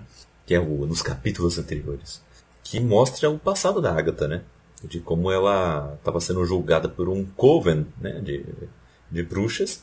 E ela acabou absorvendo a magia de todo mundo ao redor, né? E, Sim. antes, né, de, de poder se libertar dali, né? E o que mostra também pela aparência dela, que ela tá viva há muito, muito tempo. ela tá viva ali do mesmo jeito, né? E que ela é muito poderosa. E, e ali abriu também portas também para outras teorias, porque ela foi até ali porque o poder imenso da Wanda chamou a atenção dela. Então ela foi até lá ver o que tá rolando. Mas sabe o que é pior? Hum. A Wanda não percebeu isso. Que ela também, tipo, ela não sabe onde é a casa da, da Agnes. Assim, até aquele momento que tem esse momento do porão aí, Uhum. até aquele momento ela não, não convida muito, ela só aparece do nada, ela não faz nada da vida. E aí. O tem- tal marido da Agnes também, que ninguém sabe quem é. É, então. É o Ralph. Ela... É. O Ralph ele é citado inúmeras vezes, mas ninguém sabe quem é. Tanto que eu ficava pensando que era, o- que era o coelho. Pô, e, e tem essa questão do coelho também. Ela fica andando com aquele coelho embaixo do braço, mas não explica o que o coelho era. Né? Quem era o coelho, ou se havia alguma, alguma questão ali sobre o coelho. É.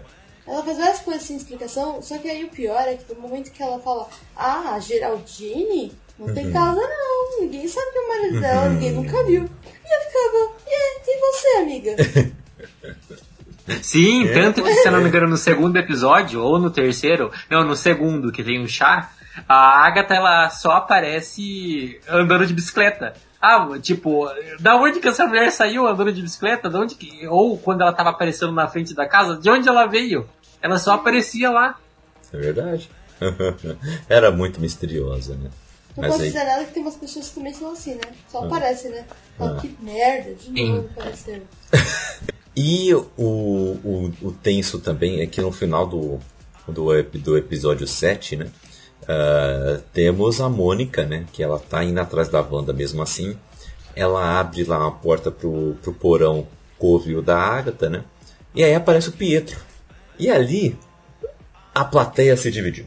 Teve gente que pensou, ele vai ferrar com a Mônica, é só um capacho. Ou, outra metade, ele vai ajudar, ele vai ajudar a Mônica aí a, a, a lutarem aí junto com a Wanda contra a Agatha. É isso que vai acontecer, né? Porque eu acho que muitos nutriam ainda a esperança que Pietro era aquele Pietro, né? É, mas, né, é a vida. a vida é cheia de teorias que acabam caindo por terra, não é mesmo?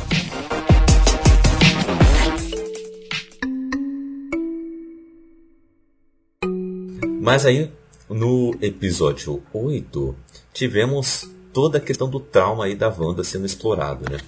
Mostrando desde o comecinho lá ela como criança, vendo todo aquele Pô, eu acho muito acidente. engraçado que parece que ela é psicóloga da Wanda, sabe? Sim. Ela fala assim, "Eh, amiga, você está louca, vou te mostrar por quê.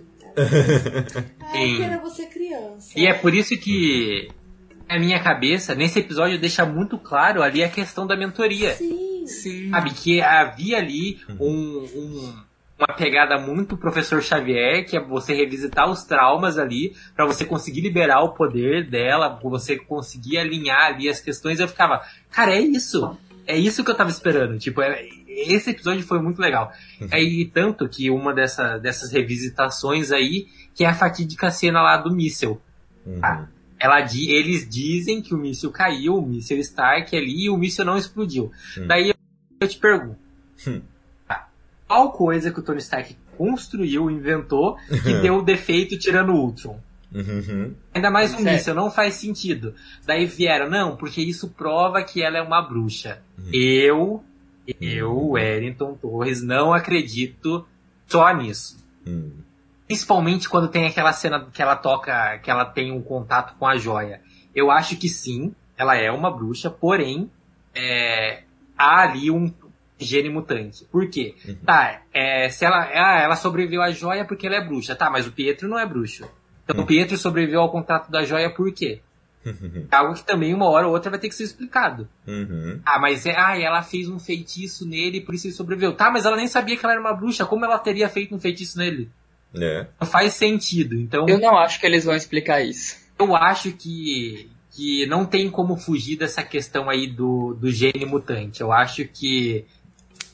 Wellington. Wellington, já era. Temos o roteiro do próximo filme dos Vingadores, que se chamará Vingadores versus X-Men, porque vai surgir uma nação mutante é aí que ela vai estar reivindicando soberania de seu espaço. E todo mundo vai ficar pensando, quem são essas pessoas? E tem poderes ainda? Acho que são quem? Estão pensando o quê? Estão tirando? Ainda estão prometendo remédio para curar câncer? Como assim? Estão tirando? E aí. Então. Ó, não, não, peraí. Ó, só se liga nessa aqui, Wellington. Aí surge o rumor que tem algum personagem aí na Terra com a joia da mente. Entendeu? E aí os mutantes. Peraí, a joia da mente é que nem o monolito pro, pros inumanos. Eles revelam genes mutantes. Vamos pegar a joia da mente, vamos colocar em nossas mãos, aqui nesse conselho, com o professor Xavier, Magneto, o Apocalipse Sinistro, Mas e nossa, vamos despertar os genes mutantes da galera toda. Entendeu? Pô, Vingadores Então, X-Men é mais ou menos isso, eu que é com a acho- Fênix. Eu acho Isso que. tá parecido é muito com Inumanos. E, Não, é muita e eu acho que eles não vão usar essa premissa, porque tem uma questão, tipo, tá, rolou ali o estalar de dedos duas vezes. Uhum. E a joia da mente, ela tava ali na, na manopla. Então a energia ali emitida pela joia da mente, ela já rodou a Terra, ela já rodou o universo. Então Uhum. se rolar os mutantes, os mutantes eles já estão por aí. A questão é, é, essas pessoas já passaram a se entender, a passaram a notar mudanças ali. Então eu acho que, e tanto que já foi oficializado que eles estão produzindo aí um filme sobre mutantes com títulos, é, po- é, abre aspas, postiço ali de The Mutants, né? Então eu acho que eles não vão ali começar com X-Men, eles vão começar aí com esse descobrimento aí de poderes. Hum. Mas eu Talvez acho que Krakoa seria maravilhoso. isso em Eternos. Sim. Hum. E Eternos deve ter algo aí também. Mas eu acho que. Não sei se eu Krakoa espero- vem agora. Sim, mas eu espero que não aconteça em Eternos e que eles venham com essa ideia de que é, é, eles simplesmente trouxeram ali uma pessoa com dons especiais, essa pessoa aí foi se reproduzindo na Terra e ponto. Isso vai me incomodar muito. Prefiro a ideia da evolução, que é trabalhada nos quadrinhos, tá? É o próximo passo da humanidade. Pra mim, X-Men é isso, e fugir dessa premissa é muito problemática. Eu acho que Existe aí a questão de modificações, mas eu. Ah, deixa eles como novo, como próximo passo, pelo amor de Deus, não estraga isso não. A É, falar, eu acho que eles podem trabalhar isso em Eternos Hum. pelo único fato de os Eternos mostra, vai mostrar o passado da Terra. E aí Hum. talvez, ó, existe mutante lá. Hum. É só Eu isso acho mesmo, que- só uma cena mostrando. Eu acho, eu acho que tem uma grande chances ali de, de aparecer o Ensabanur ou a Celine aí já nos Eternos. Porque a Celine é a mutante mais antiga, e depois ali a gente tem o Ensa- Ela é mais antiga que o próprio Ensabanur mesmo. Mas eu. E Uhum. como a gente já teve X-Men Apocalipse, eu acho que seria uma aparição sensacional. Se soltar um Celine ali, mesmo sem aparecer a personagem, as pessoas já vão entender quem é. Eu acho que seria muito legal. Seria mesmo, realmente, realmente. E então eh, chegamos eh, no episódio final, porque eh, ah, mas antes, né, cena pós-crédito do penúltimo episódio, né? Visão branco, né, meus amigos? E Visão branco não é algo tirado do nada também, né? Tem base aí nos quadrinhos, né? O Visão branco era uma outra versão do nosso querido Visão, não é mesmo? Esse visão branco tava na nossa cara o tempo todo, a gente não viu. É verdade, né? Quando a Darcy começa a hackear o computador lá, aparece uma pasta chamada Projeto Catarata. O que é a catarata se não uma visão branca? Caraca! Mente explodindo agora. Exato. Meu Deus. Exato. Nossa, muito bom. Parabéns. É, Eu gosto, Nossa. eu confesso que eu gosto muito Uhum. deles terem aí trazido Visão de volta, porém, Hum. acho que é um passo desnecessário. É. Acho que a, o Visão já contou a história dele, universo ali dos cinemas. Eu acho que poderiam ter deixado é, como foi. E eu acho que seria mais interessante a teoria ali do, de um retorno do Ultron. Seria muito mais legal do que você voltar com o canon do personagem. Ainda mais depois do que aconteceu no último episódio. Sabe? Deixa. Tá tendo essa troca aí de, de personagens, de elenco. Então, pra mim, eu acho que poderia ter acabado aí. Hum. Mas esse é um Rapaz. visão completamente novo. Não, sim, mas tipo, tem ali aquele último episódio que eles trocam ali é, conhecimento e você vê que ele fala, tá, eu sou o Visão. Daí você vai voltar lá pra, pra Era de Ultron outra vez, onde ele vai aprender a ser sociável, que ele vai aprender ali a ser um herói novamente. Então, tipo, você tá reciclando a só o, o canon de um cyborg. Hum, Poderia não, muito bem fazer uma outra versão. Mas o Wellington, ele agora não é aquele visão. E nem Não, esse ele não visão é. do, do WandaVision. Agora ele é um visão terceiro, ele é um visão totalmente Sim. diferente. A gente nem sabe o que Você esperar mais desse que. visão. Sim, mas vai voltar a ser aquela questão do cyborg que foi apresentado em Era de Ultron, ao meu ver, no caso. Eu acho Uhum. que poderia muito bem ter trazido a Jacarta, por exemplo, que é uma cyborg também, que tem Uhum. a mesma pegada ali. Você poderia ter adaptado a sexta-feira, que seria algo, Uhum. sabe, trazer um, um quê diferente. Você pegar e tirar as memórias do Visão é a mesma coisa, pronto. Você só reiniciou o programa. Uhum. Já- Você- ah, é, de uma maneira ou Não de só outra, as ele vai memórias, voltar a como ser o que ele era. E, e como é que é, Gabriel? Não só as memórias como os sentimentos. Agora ele é um. Ele é um ciborgue Hum. frio. Sim. Sim. Aí que tá, né? Aí que tá É, não totalmente, né? Uhum. Não totalmente, porque a gente tem aquele, no último episódio, um diálogo lá é, que explica que ele é, um, ele é o Visão, mas não o Visão. Porém, é, quando eles trocam aquelas memórias lá, você entende que, dá a entender no caso, né? E ele pode não ter sido o Visão que a gente conhece, mas ele sabe tudo o que aconteceu com aquele Visão. Uhum. Óbvio que ele seguirá um caminho diferente, mas o, o fardo ali, o- a questão, o cerne do personagem, ele vai continuar muito próximo. Isso. Ele não vai ter um relacionamento com a Wanda, acredito eu. Porém, Sim. É legal, porque assim, já vamos já analisar o final aí do Visão, né? Porque aí o Visão Branco a- aparece lá na cidade, né? E o, o nosso Visão, né, entre aspas, né? Que a gente acompanhou essa série toda, vai combatê-lo, né? E a Wanda encoraja, né? Esse, esse é o nosso lar, vamos protegê-lo, né? E eles, eles caem numa pancadaria franca, né? Lá, no, lá nos céus da, de Westview, que é muito legal, muito bacana me surpreendeu assim, pensei, caramba, eles economizaram alguns episódios aí pra, pra atacarem tudo nesse último, né? E, ó, foi uma baita luta. Até que chegou uma hora que, que teve um momento é, referência a, aos incríveis, né? Que é quando a família toda se reúne, aparece os militares e todo mundo assim, né? É o momento, né? Os incríveis. E aí o Senhor Incrível, eu digo, o Visão, ele vai enfrentar o Visão Branco. E eu acho muito legal, né? Eles estão numa pancadaria franca e eles... Peraí, vamos resolver isso na conversa. É, vamos conversar. Isso é um plot twist muito grande pra dois homens. Exatamente. É que eles são mais... Tem um ponto na. É. Tem um ponto na batalha que me incomodou um pouco. Eita. Quando o Visão Branco vai e pega na joia do Visão Colorido. Aham. E aí o Visão Colorido pega e muda a densidade e atravessa a mão. Uhum. Aí a gente pega e pensa.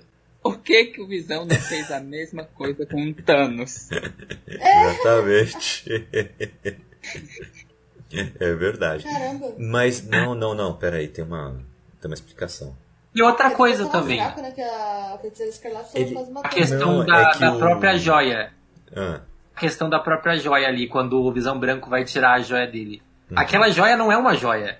Tem É isso. só um né? adereço que tá colado na cabeça dele. Então, tentar tirar a joia não faz muito sentido também. Mas Eu acho depois. que pode ter, porque ela É. imaginou tudo aquilo. Ela imaginou uma joia dentro daquela realidade que não tem poder nenhum. Não, mas e outra? No, nas- na última fala, no último diálogo Então, entre o Visão e a Van, fala- ele fala, eu, ele pergunta o que sou eu, né? Ele pergunta pra Wanda, aí a Wanda vai Sim. e desabafa pra ele, né?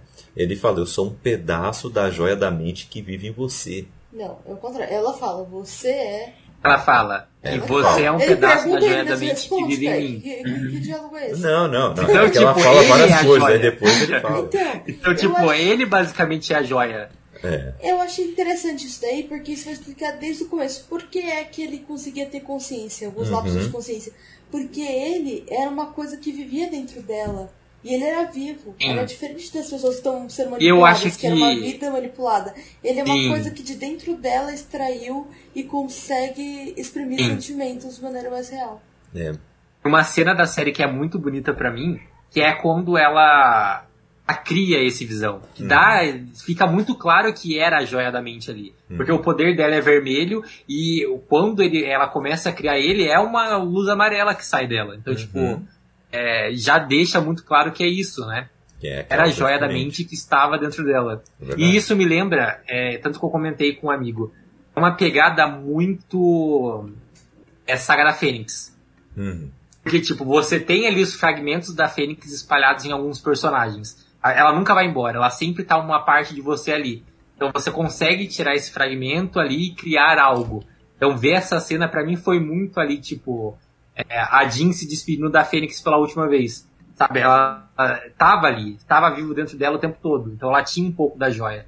Ela Uhum. pegou essa joia e transformou em algo pa- palpável que era ele Sim. outros momentos ali me lembra muito é, essa questão da dualidade da personagem, que nos quadrinhos não acontece.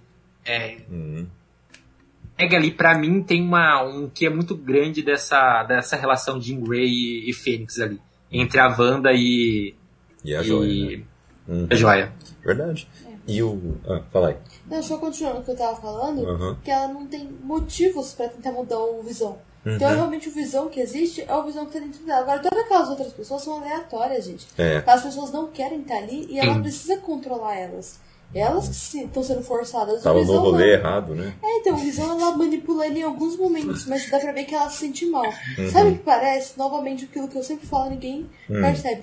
Aquele herói que ele só tem ética quando a pessoa é grande. Quando Ah. ela tem dinheiro, é um vilãozão. Ah, Os sim. laranjinha pode matar tudo. É. Pode matar tudo a galera. Mas quando chegar lá no vilão, você tem uma ética de não matá-lo. Levá-lo ele preso. Ou, Ele ou quebrar a perna de todo laranja, esse tipo de coisa, É, estilo então você Batman. pode torturar todos eles. É, Agora, estilo se Batman, quando chegar lá, você falar, agora eu vou te prender, tá bom? Esteja preso. Esteja preso. É bem isso. Mas o, uma coisa eu só queria retomar, que o Gabriel citou, né? Por que, que o Visão não fez aquilo contra o Thanos? É que a gente tem que lembrar o seguinte. Eu lembro muito bem porque eu assisti Guerra Infinita, eu acho que umas três, quatro vezes, né? Que ó, a gente assistiu por aí, eu né? não assisti isso, não. Assisti Ah, duas vezes. ah, a gente assistiu mais. eu ó. assisti duas. Bom, o, o Visão, é, quando ele é atravessado pela, pela aquela lança do, do Corvus, né? é, antes do Capitão América poder vencê-lo, né? Não, ele que vence, né? Mas o, ele antes, o Capitão América chega, atrapalha a batalha, né? E o Corvus não mata o Visão, né? E aí depois o Visão vem com a própria lança do, do Corvus, né? E mata o Corvus, né? O, ele fala pra Wanda que quando o Thanos está chegando, ele fala, ele tá chegando, ele tá chegando. E eu não posso lutar, Wanda. A, a joia não tá funcionando mais tão bem por causa do ferimento dessa lança. Então eu preciso que você destrua a joia. Entendeu? É isso que acontece. Então por isso que ele não altera a densidade dele, porque ele tá totalmente fragilizado. Ele é um corpo quase sem vida já. ah, antes do Thanos arrancar essa espinha da Ah, testa o dele. corpo também é uma palavra meio forte. É, na verdade não é não. Porque corpo é qualquer coisa, né? Não precisa ser um corpo vivo. Exatamente, tá vendo? Olha aí. Mas aí, agora a pergunta de um bilhão de doletas, é, que é o quanto o Hayward queria lucrar com esse porpozão de vibrânio. É, meus amigos, minha amiga, aonde foi o Visão Branco agora? Qual o destino do Visão Branco agora? Onde ele quiser, pô, ele é livre. ok. Então, se especula. Aí haveria uma terceira cena pós-créditos, onde o Visão Branco também estaria numa cabaninha, só que do outro lado do mundo sentado, aí digerindo tudo que o outro Visão falou pra ele. É por isso que entra nessa questão que eu comentei. Uhum. É, não tem como fugir, é, é como ele é, naquela cena que ele fala do barco, que eles conversam sobre o barco, tá, você pode é, reformá-lo, você pode trocar tudo, mas ele continuar sendo um barco. Então, a, o, o cerne do personagem, ele já tá desenhado. E tá, pode acontecer alguma coisa que difere. É, é igual é, dizem X-Men Dias de um Futuro Esquecido. Você pode ele tacar pedrinhas na água, fazer ondinhas e tal, mas o, o, o fluxo ele seguirá o mesmo, o caminho será o mesmo. Eu acho que fazer esse visão branco é meio que não querer se despedir do personagem, na minha opinião. A Marvel provavelmente vai ter uma ideia muito melhor que eu, que vai vir e vai explodir a cabeça de todo mundo. Mas vendo agora, pra, pra mim é meio que desnecessário.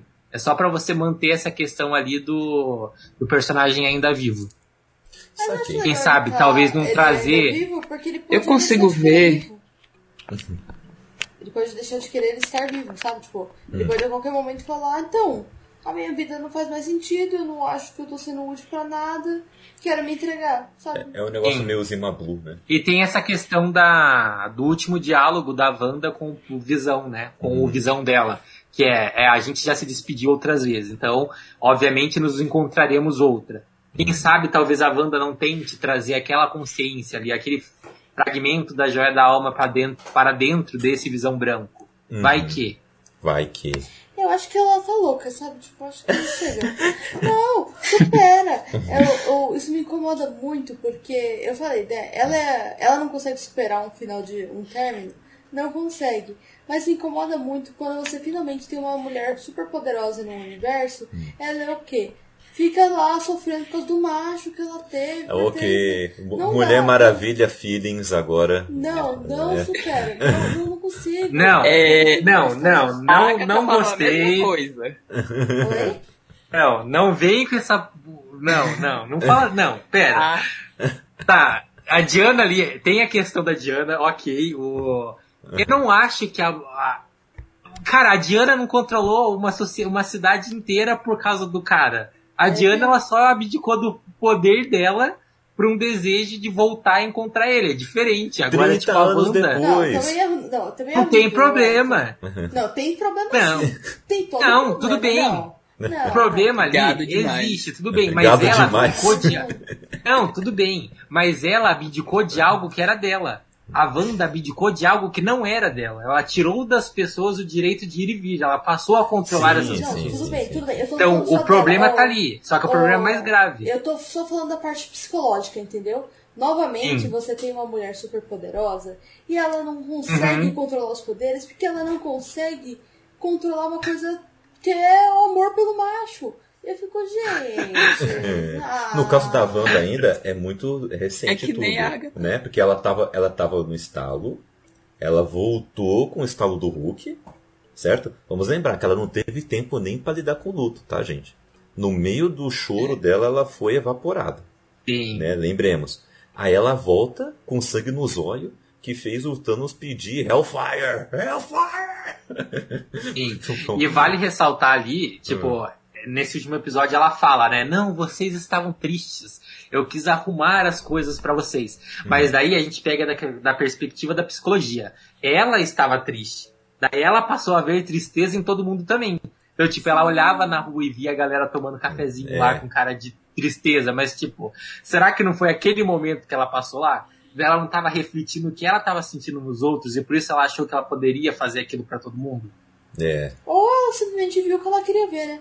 Não, tudo bem. Eu tô dizendo, é um problema também? É. Só tô dizendo, tipo, ela é tão poderosa, por isso que eu gosto da Agatha. A Agatha, qual é o motivo dela? Qual é a, a missão dela? É poder. Ah, eu quero poder. Pelo menos não tô sofrendo por ninguém, entendeu? Tipo, ah, minha mãe morreu tentando me matar. Dane-se, eu quero poder. Sabe? É um. É muito mais pra frente, falar, ai, finalmente. É, é muito. eu- É, sério, é muito Sim. ruim. É muito ruim você ver uma mulher Tem, poderosa ó, sofrendo tem, uma tem coisa duas, dois pontos eu acho que vale muito a pena destacar. É um positivo e outro negativo. O positivo é que eles não precisaram fazer a Wanda louca igual o Dynasty M, que eu acho é o único ponto negativo pra mim. Que, ai, não, uma personagem feminina ela não pode ser o ápice do poder. Se ela for o ápice do poder, ela tem que ficar louca. Pra isso não faz sentido. Mas Mas é a, a muito questão louco. negativa é a falta do tutor. Ah, Tem aquela questão da, dos símbolos lá. Em qual momento a Wanda sabia distinguir qual símbolo era, era, era qual e quando ela passou a, saber criá-los? Isso me incomoda um pouco. Tanto que, pra mim, é, seria imprescindível ela, a, a Agatha ser a tutora dela. Porque é magia, ela não sabe controlar magia, ela sabia controlar os poderes da mente. Eu acho que isso pra mim que ficou muito estranho ali, sabe? É, ela ter esses dons, ela não sabe usá-los. Tipo, igual a- quando ela, ela tem aquele truque de desaparecer. Uhum. Como que ela aprend- aprendeu isso? Não tem. Não tem esse desenvolvimento. Eu acho que foi esses pontinhos aí que eu pensei e eu fiquei. Uhum. Ela pode ter visto a Agatha fazendo isso, mas só de ver você fazer uma runa, só você fazer algum truque que é ali de bruxaria, não faz muito sentido. Uhum. Ah, sei, Será que até quando a um Agatha. Será que quando a Agatha não adentrou a mente dela, meio que plantou isso? Ou talvez ela colheu essa Acho que ela informação da da Agatha inconscientemente? É, Pode ser que sim. é Pode ser boa. que sim. É uma boa. Ela invadiu a mente da Eu acho que elas têm uma conexão ali. Em alguns momentos elas acabam se conectando. E eu acho que isso pode ter passado várias coisas. também. Até porque ela tá absorvendo coisas o tempo inteiro, porque ela criou tudo aquilo ali. Sim. eu acho que ela acaba absorvendo um pouco de cada pessoa também. Uhum. Hum. Uhum. Uhum. Sim, Mas no caso não da Agatha, né? A Agnes era a única personagem de lá de dentro que ela não era controlável. Ela se autocontrolava, né? Ela fazia aquele personagem. Tanto que no final, quando a Wanda fala, ah, eu vou te deixar aqui. Não, como assim você vai me deixar aqui? É, eu vou te dar o papel que você escolheu, da vizinha enxerida. Então, tipo, a Wanda, ela nunca teve controle sobre a vizinha enxerida. A vizinha enxerida, ela existia. Ela era uma criação da Agnes. É verdade. muito bom. Mas o legal é que deixaram muito aberto, né? Além de, assim, a Sim. luta entre as duas é muito boa. Assim, eu curti. Porque ela Sim. foge do padrão. É que nem a luta final do Doutor Uhum. Estranho contra o Uhum. Dormammu, né? É, Dormammu, eu vim barganhar. Aí você fica, ah, você tá perdendo, cara. Você tá perdendo de novo, tá perdendo. Pera aí, Sim. você tá perdendo de novo. É uma, é uma luta totalmente diferenciada, né? E o dessa foi Uhum. Porque a gente fica, caramba, mulher, você tá errando o alvo e você, quando você acerta É. ela, você tá perdendo poder, você tá ficando Não, mas doida. Eu, eu É? pensava que ela tava tentando destruir a parede. Uhum, E assim, tipo, o poder da Agatha ficaria meio exposto, sabe? uhum, Então a galera não. Ela não seria mais o único alvo. uhum. É, tipo, ela tava ali, o galera tava falando, ah, essa mulher aí é uma. É um monstro e ela é o problema. Uhum. Se eles dissem que ela também era poderosa e tava ali o tempo todo, ela não seria o único problema ali. Sim. Então eu achei que na verdade ela tava quebrando a parede lá do que ela mesma tinha criado Uhum. e ia abrir. Aí todo mundo ia ver e todo mundo ia conseguir interagir com aquilo. Uhum. Mas aí de repente. Mas eu gostei. Eu achei muito legal aquela parte das coisas. Nossa, ficou legal. Ficou Só que eu achei aquela parte da desapa- Foi uma da sacada genial. ridícula, sabe? Tipo, aquela- tá, tá indo em um E- nível e depois muda um pouco o, clima, sabe? Tipo, ela, ai, agora eu sou, vou fazer mágicazinha besta de novo. do Não, mas isso foi no começo. No começo da luta, assim, né? Aí as runas foram depois. É bem no final a runa. Aí Sim. depois que ela faz todas as runas, que ela fica sem poder, a Agatha, né? Ela dá. Tem ali o diálogo entre elas, aí depois ela suga tudo. É. E vira feiticeira escarlate. Aí a transformação Sensacional. maravilhosa. Aí, tanto Nossa. aquele vislumbre que a gente tem lá quando ela toca a joia e ela vê lá uma figura feminina. é, eu pensei na hora, tipo, é o futuro. Não é ali uma visão é, da feiticeira escarlate como título, não. Tipo, é a Wanda ali se vendo é, como ela deve ser. Quando ela se transforma, que tem aquela. Quando ela puxa os poderes lá e ela aceita, é, abre aspas, o fardo de feiticeira escarlate, pra mim, sabe? O ápice Oh. da série ali. Vocês gostaram dessa questão do nome dela ser um título, né? Ser uma profecia, né? Sim. Ah, ser um cargo, né? Digamos. Sim. Vocês curtiram? Porque daí você tem uma outra personagem dentro dos quadrinhos, que é a, a Natália. Eu não tenho certeza se é a Natália, mas Natália, eu é. acho que é a mãe. É, que ali abre essa possibilidade aí de você já puxar ali essa questão mais mitológica, de você falar, tá, É, a Wanda, ela foi criada por aqueles pais ali, mas será que eles realmente eram os pais dela? Será que ela não vem de uma linhagem ali? Então isso seria muito legal também. Ó, abriu aí. E O que, que você achou, Kel? É, do que a gente tá falando mesmo, que eu agora Do cargo da feiticeira escarlate. Então, Tá. eu achei legal até porque não faria sentido ela se auto-titular, né? Ou ela ser. Porque meio que, Sim. tipo, ela nem sabia que ela era até agora, ela tava negando tudo, nem sabia que aquilo era magia, daqui a pouco ela fala Sim. assim, ai, meu nome é Feiticeira Escarlate, gente. Não faz muito sentido, né? Não- E fora, existe ali um- uma fala que pra mim é sensacional também. Que a feiticeira escarlate ela é mais poderosa que o Mago Supremo. Ó, isso aí. Licença, pode sair, Doutor Estranho. É. Assim, ó, tira a capa aí pra ela limpar o chão. Porque precisa, precisa é, ter essa, é, essa problemática aí com o Doutor Estranho. Tá, eles podem não se ver como inimigos de, de fato ali. Mas eu acho que isso vai incomodar e vai incomodar muito ele. Tá? Se ele ali é o responsável por cuidar da segurança do nosso planeta, me surge alguém muito mais poderoso com ele, que não tem esse conhecimento, que não tem ainda esse autocontrole. Então, tipo, querendo ou não, o embate ele vai rolar. Sim. Olha, aguardemos Doutor Estranho É. e loucura do multiverso. Eu espero que ela surre muito ele. Não, eu também espero Gosto do que ela- Sabe o que, personagem, que me, incomodou nisso? Sim, Wanda. Manda, manda. Sabe o que, que me incomodou nisso? É. Acontecendo aquele surto de magia, um Rex mágico aparece lá do nada. Cadê o Doutor Estranho? O que, que ele tá fazendo? Sim. Tá Eu, tomando eu chá confesso onde? que a mim também incomodou, por isso que se fazia muito necessário ali a aparição dele. Se ele tem ali, ele sente magia no em tudo, como que ele não sentiu o Rex se o Rex era pura magia? Ele teria conhecimento que a Wanda era uma bruxa antes mesmo dela. Ele teria conhecimento de quem a Wanda era lá em Vingadores Ultimato. Sim, sim, ele Então, tipo- disso. Mas eu acho que aí pode ser que ele é um cara meio estranho, né? Que ele é um cara que fica meio, ai, não é o momento, não é o momento. Às vezes É. ele só fala assim, ah, não. Porque Então, seria mas melhor desta se, forma, se explica na série. Ela já tinha ali o controle da magia do caos. Que remete ali ao, ao caos, que era o deus lá. Que é super problemático ali pro universo Marvel, que ele é um destruidor de mundos e tal. E ele não sentiu essa magia do caos antes. E se a magia sentiu. do caos vai destruir o mundo, como assim? Uhum. Às vezes ele sentiu e sabia que não ia destruir o mundo. Às vezes ele, ele tava se aperfeiçoando pra poder dar, ter um embate com ela depois. se a gente Pode ser. Pode ser. Ah, se você soubesse que você vai apanhar, você vai pra briga? É, eu acho você vai pra que- briga que você vai apanhar? Eu acho que um detalhe importante nesse nessa questionamento todo é a pandemia surgiu. Uhum. É, não estava programado isso. Do, Sim. é, WandaVisão era pra, era pra estrear depois de Falcão e Soldado Invernal. Sim. E aí vinha WandaVisão e logo em seguida era pra estrear o filme do Doutor Estranho. Uhum. Sim, questão de semanas.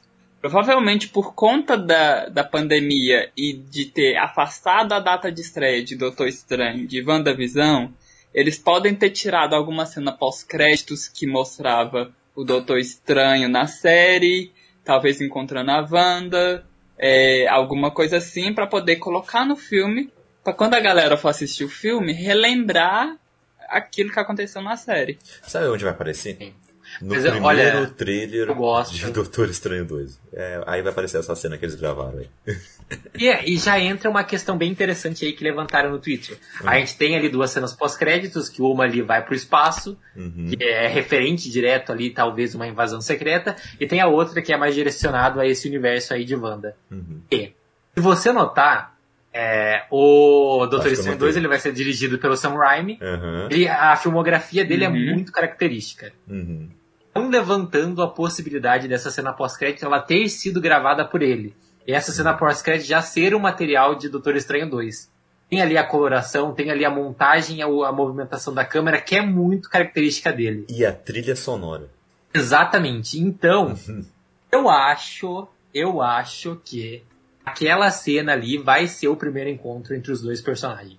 Hum. Ela já tá ali lendo Darkhold, ela já tá movimentando, então não tem como o Doutor Estranho não sentir aquilo ali. Então provavelmente eu acho que é quando ele vai aparecer pela primeira vez. E pra gente é, encerrar aí, me diga uma coisa. O que, que é esse Darkhold aí? O que, que a Wanda agora está estudando é, fervorosamente mais do que a Raquel aprendendo contas é, para engenharia espacial, coisa que ela está estudando nesse momento. então, dentro do MCU ali a gente tem, principalmente ali na, no arco do Doutor Estranho, que há livros e você só pode lê-los conforme o seu desenvolvimento em magia, né? Tanto que ele lia lá alguns escondidos e faltava um livro, que era o livro dos condenados, que é esse. Diferente daqueles outros que ele podia ter contato, esse já te leva pro lado mais é, negro da força. tipo, há conteúdos ali que estão mais ligados à magia do caos, mais ligado à magia negra em si, é, por questão de destruição mesmo. Eu acho que tanto que eu acho que tem uma possibilidade da gente conhecer o Mephisto, a gente conhecer o outros vilões dessa questão mais mística por causa desse livro. E quiçá também a própria magia. Ela surge ali próprio Darkhold também. Uhum. É, algumas curiosidades. Era para sair uma HQ do Darkhold antes, antes da pandemia, junto, junto da época do lançamento da série, só que ela foi cancelada. Com a série, a gente vai ter essa HQ de volta. É, Dark Home foi responsável por criar o primeiro vampiro no universo Marvel. Olha. E a gente vai ter um filme do Blade aí vindo. Morbius também. Morbius também. É. é. Deixa eu ver o que mais. Hum. E eu acho que era só isso mesmo que eu tinha ah, tá. anotado. Tudo bem. Olha esse Darkhold aí, tá, tá guardando umas coisas legais aí pra gente, hein? Tô, tô curioso pra saber pra onde vai a nossa Wanda. Ah, lembrei. Ah. Ele pode ser um, um portal para outras dimensões. Hum, multiverso. Uhum, né? E, ou, por último, pra gente não falar que a gente esqueceu, na verdade a gente não esqueceu, é só tá realmente dando, dando uma editada aqui nos assuntos. Mônica Rambeau é uma Screw? Acho que não. não, não, com certeza não. Eu acho Não. que aquela cena pós-créditos ali já deixa muito claro que não é. Hum. A gente tem uma Screw ali indo atrás da, da Mônica e tem aquela cena pós-créditos de Homem-Aranha, o último, o terceiro, que a gente tem o Nick Fu- Fury já lá delegando ordens, falando que as férias, deles, as férias dele acabaram, né? Então, Uhum. tipo, e agora vem essa cena pós-créditos, tipo, ó, tem alguém lá em cima que quer conversar com você. Uhum. Então eu acho que não, não é. Porém, motivo dela ser chamada tem ligação com isso. É. É, a, já, a invasão acho que ela já deve estar rolando. Então, eles vão usar ela como um personagem ali principal dentro da Terra, acredito eu. Ah, graças a Deus vão consertar os Skrulls. Olha, eu- Nossa. Eu, eu não tenho mais esperança. Não tenho mais esperança, porque eu, minha decepção com os Eu também, eu não boto essa estigma em cima de que eles serão super vilões e que vai ser como foi nos quadrinhos. Eu acho que vai ser um arco bem menorzinho ali, Mas vai ser que vai ser cortado antes do ápice. Hum. Eu acho que vai ser ruim. É isso. Não, eu só queria que tivessem feito essa complexidade em Capitã Marvel, sabe? De tipo, todos os Skrulls não são bonzinhos assim como o Talos, entendeu? Engraçadinhos que gostam de milkshake. Não, tem grupos, sabe? o que eu acho que é aí, muito melhor. Sabe por que sabe? já vai ficar ruim? Não. Porque já fala, ah, então a pessoa quer falar contigo. E lá onde apareceu nas cenas pós-créditos, ah, os Skrulls são aqui infiltrados, não Hum. estão fazendo muita coisa ruim. Então, eu acho que eles vão colocar um grupinho muito pequeno de Skrulls e vai ter uma maior parte falando, Não, Kel. ah, não, somos legais. Calma, calma. Sabe por quê?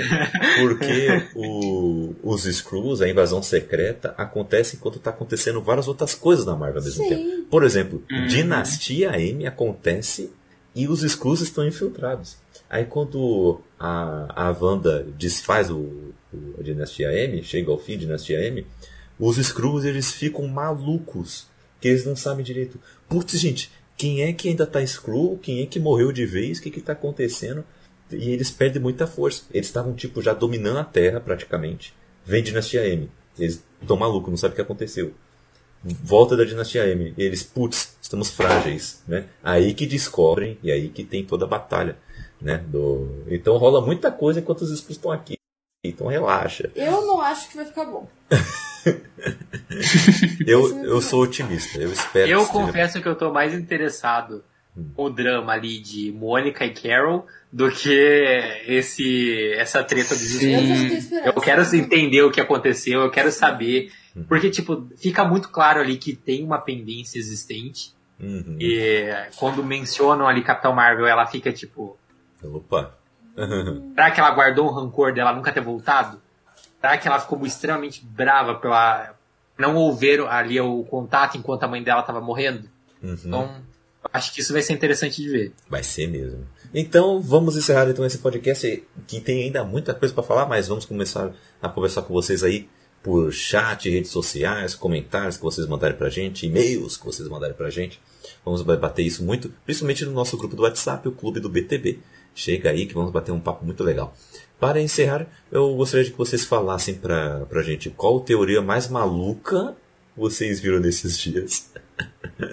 e aonde vocês podem ser achados aí nas redes sociais, na podosfera e tudo mais. Façam um jabazinho de vocês, tá bom? Começando contigo, Raquel, qual foi a teoria mais louca que você já viu? Não tô pensando em nada agora, porque a gente já falou de várias, então Uhum. não, não tenho o que, o que declarar de teoria maluca. Nem o do Mephisto? Não, porque, Ah, tá. Porque a gente já não tinha falado. Tudo era Mephisto. É, Mephisto é a Raquel, entendeu? É, tipo, é todo mundo Mephisto. É coisa. É, mas eu tô lá no meu Instagram, arroba aqui é o Machado com zero no final em vez do O.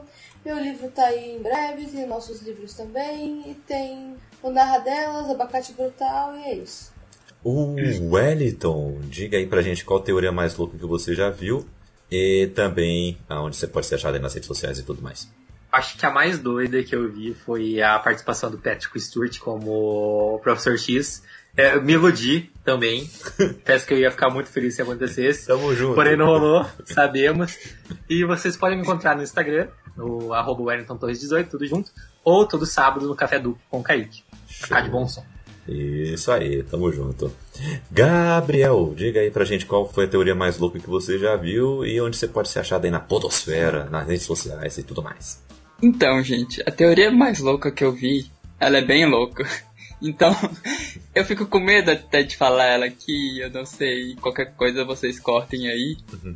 Mas. O medo. É. A teoria que eu vi foi de que a Wanda guardou material genético do Pietro e que os filhos seriam dela e do Pietro. Meu Deus, Game of Nossa, Thrones. não, não, não, horrível, horrível. deixa aí, deixa aí. É muito horrível pra perder É, não, essa gravação. quando a gente perguntou É. qual a mais louca, ele foi e buscou a mais louca Gabriel, mesmo. sai do instituto. Jesus amado. Que beleza, muito bom, gostei. Onde você achou essa teoria? Você anda. Ó, Deep Web, hein? Eu ia Deep falar isso, Web. porque você foi... Ele criou a Deep Web. De web boa. É, Gostei, gostei. Ele, ele nem negou. Ah, quem sabe? Mas, se eu não me engano, tem uma realidade que eles se relacionam.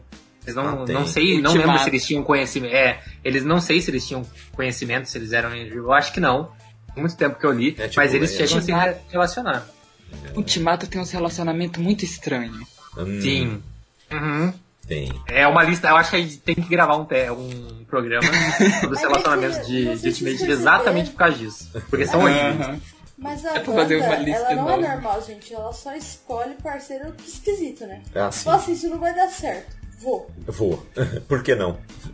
que beleza. Mas diga aí pra gente, Gabriel, onde você pode ser achado aí nas redes sociais e na podosfera.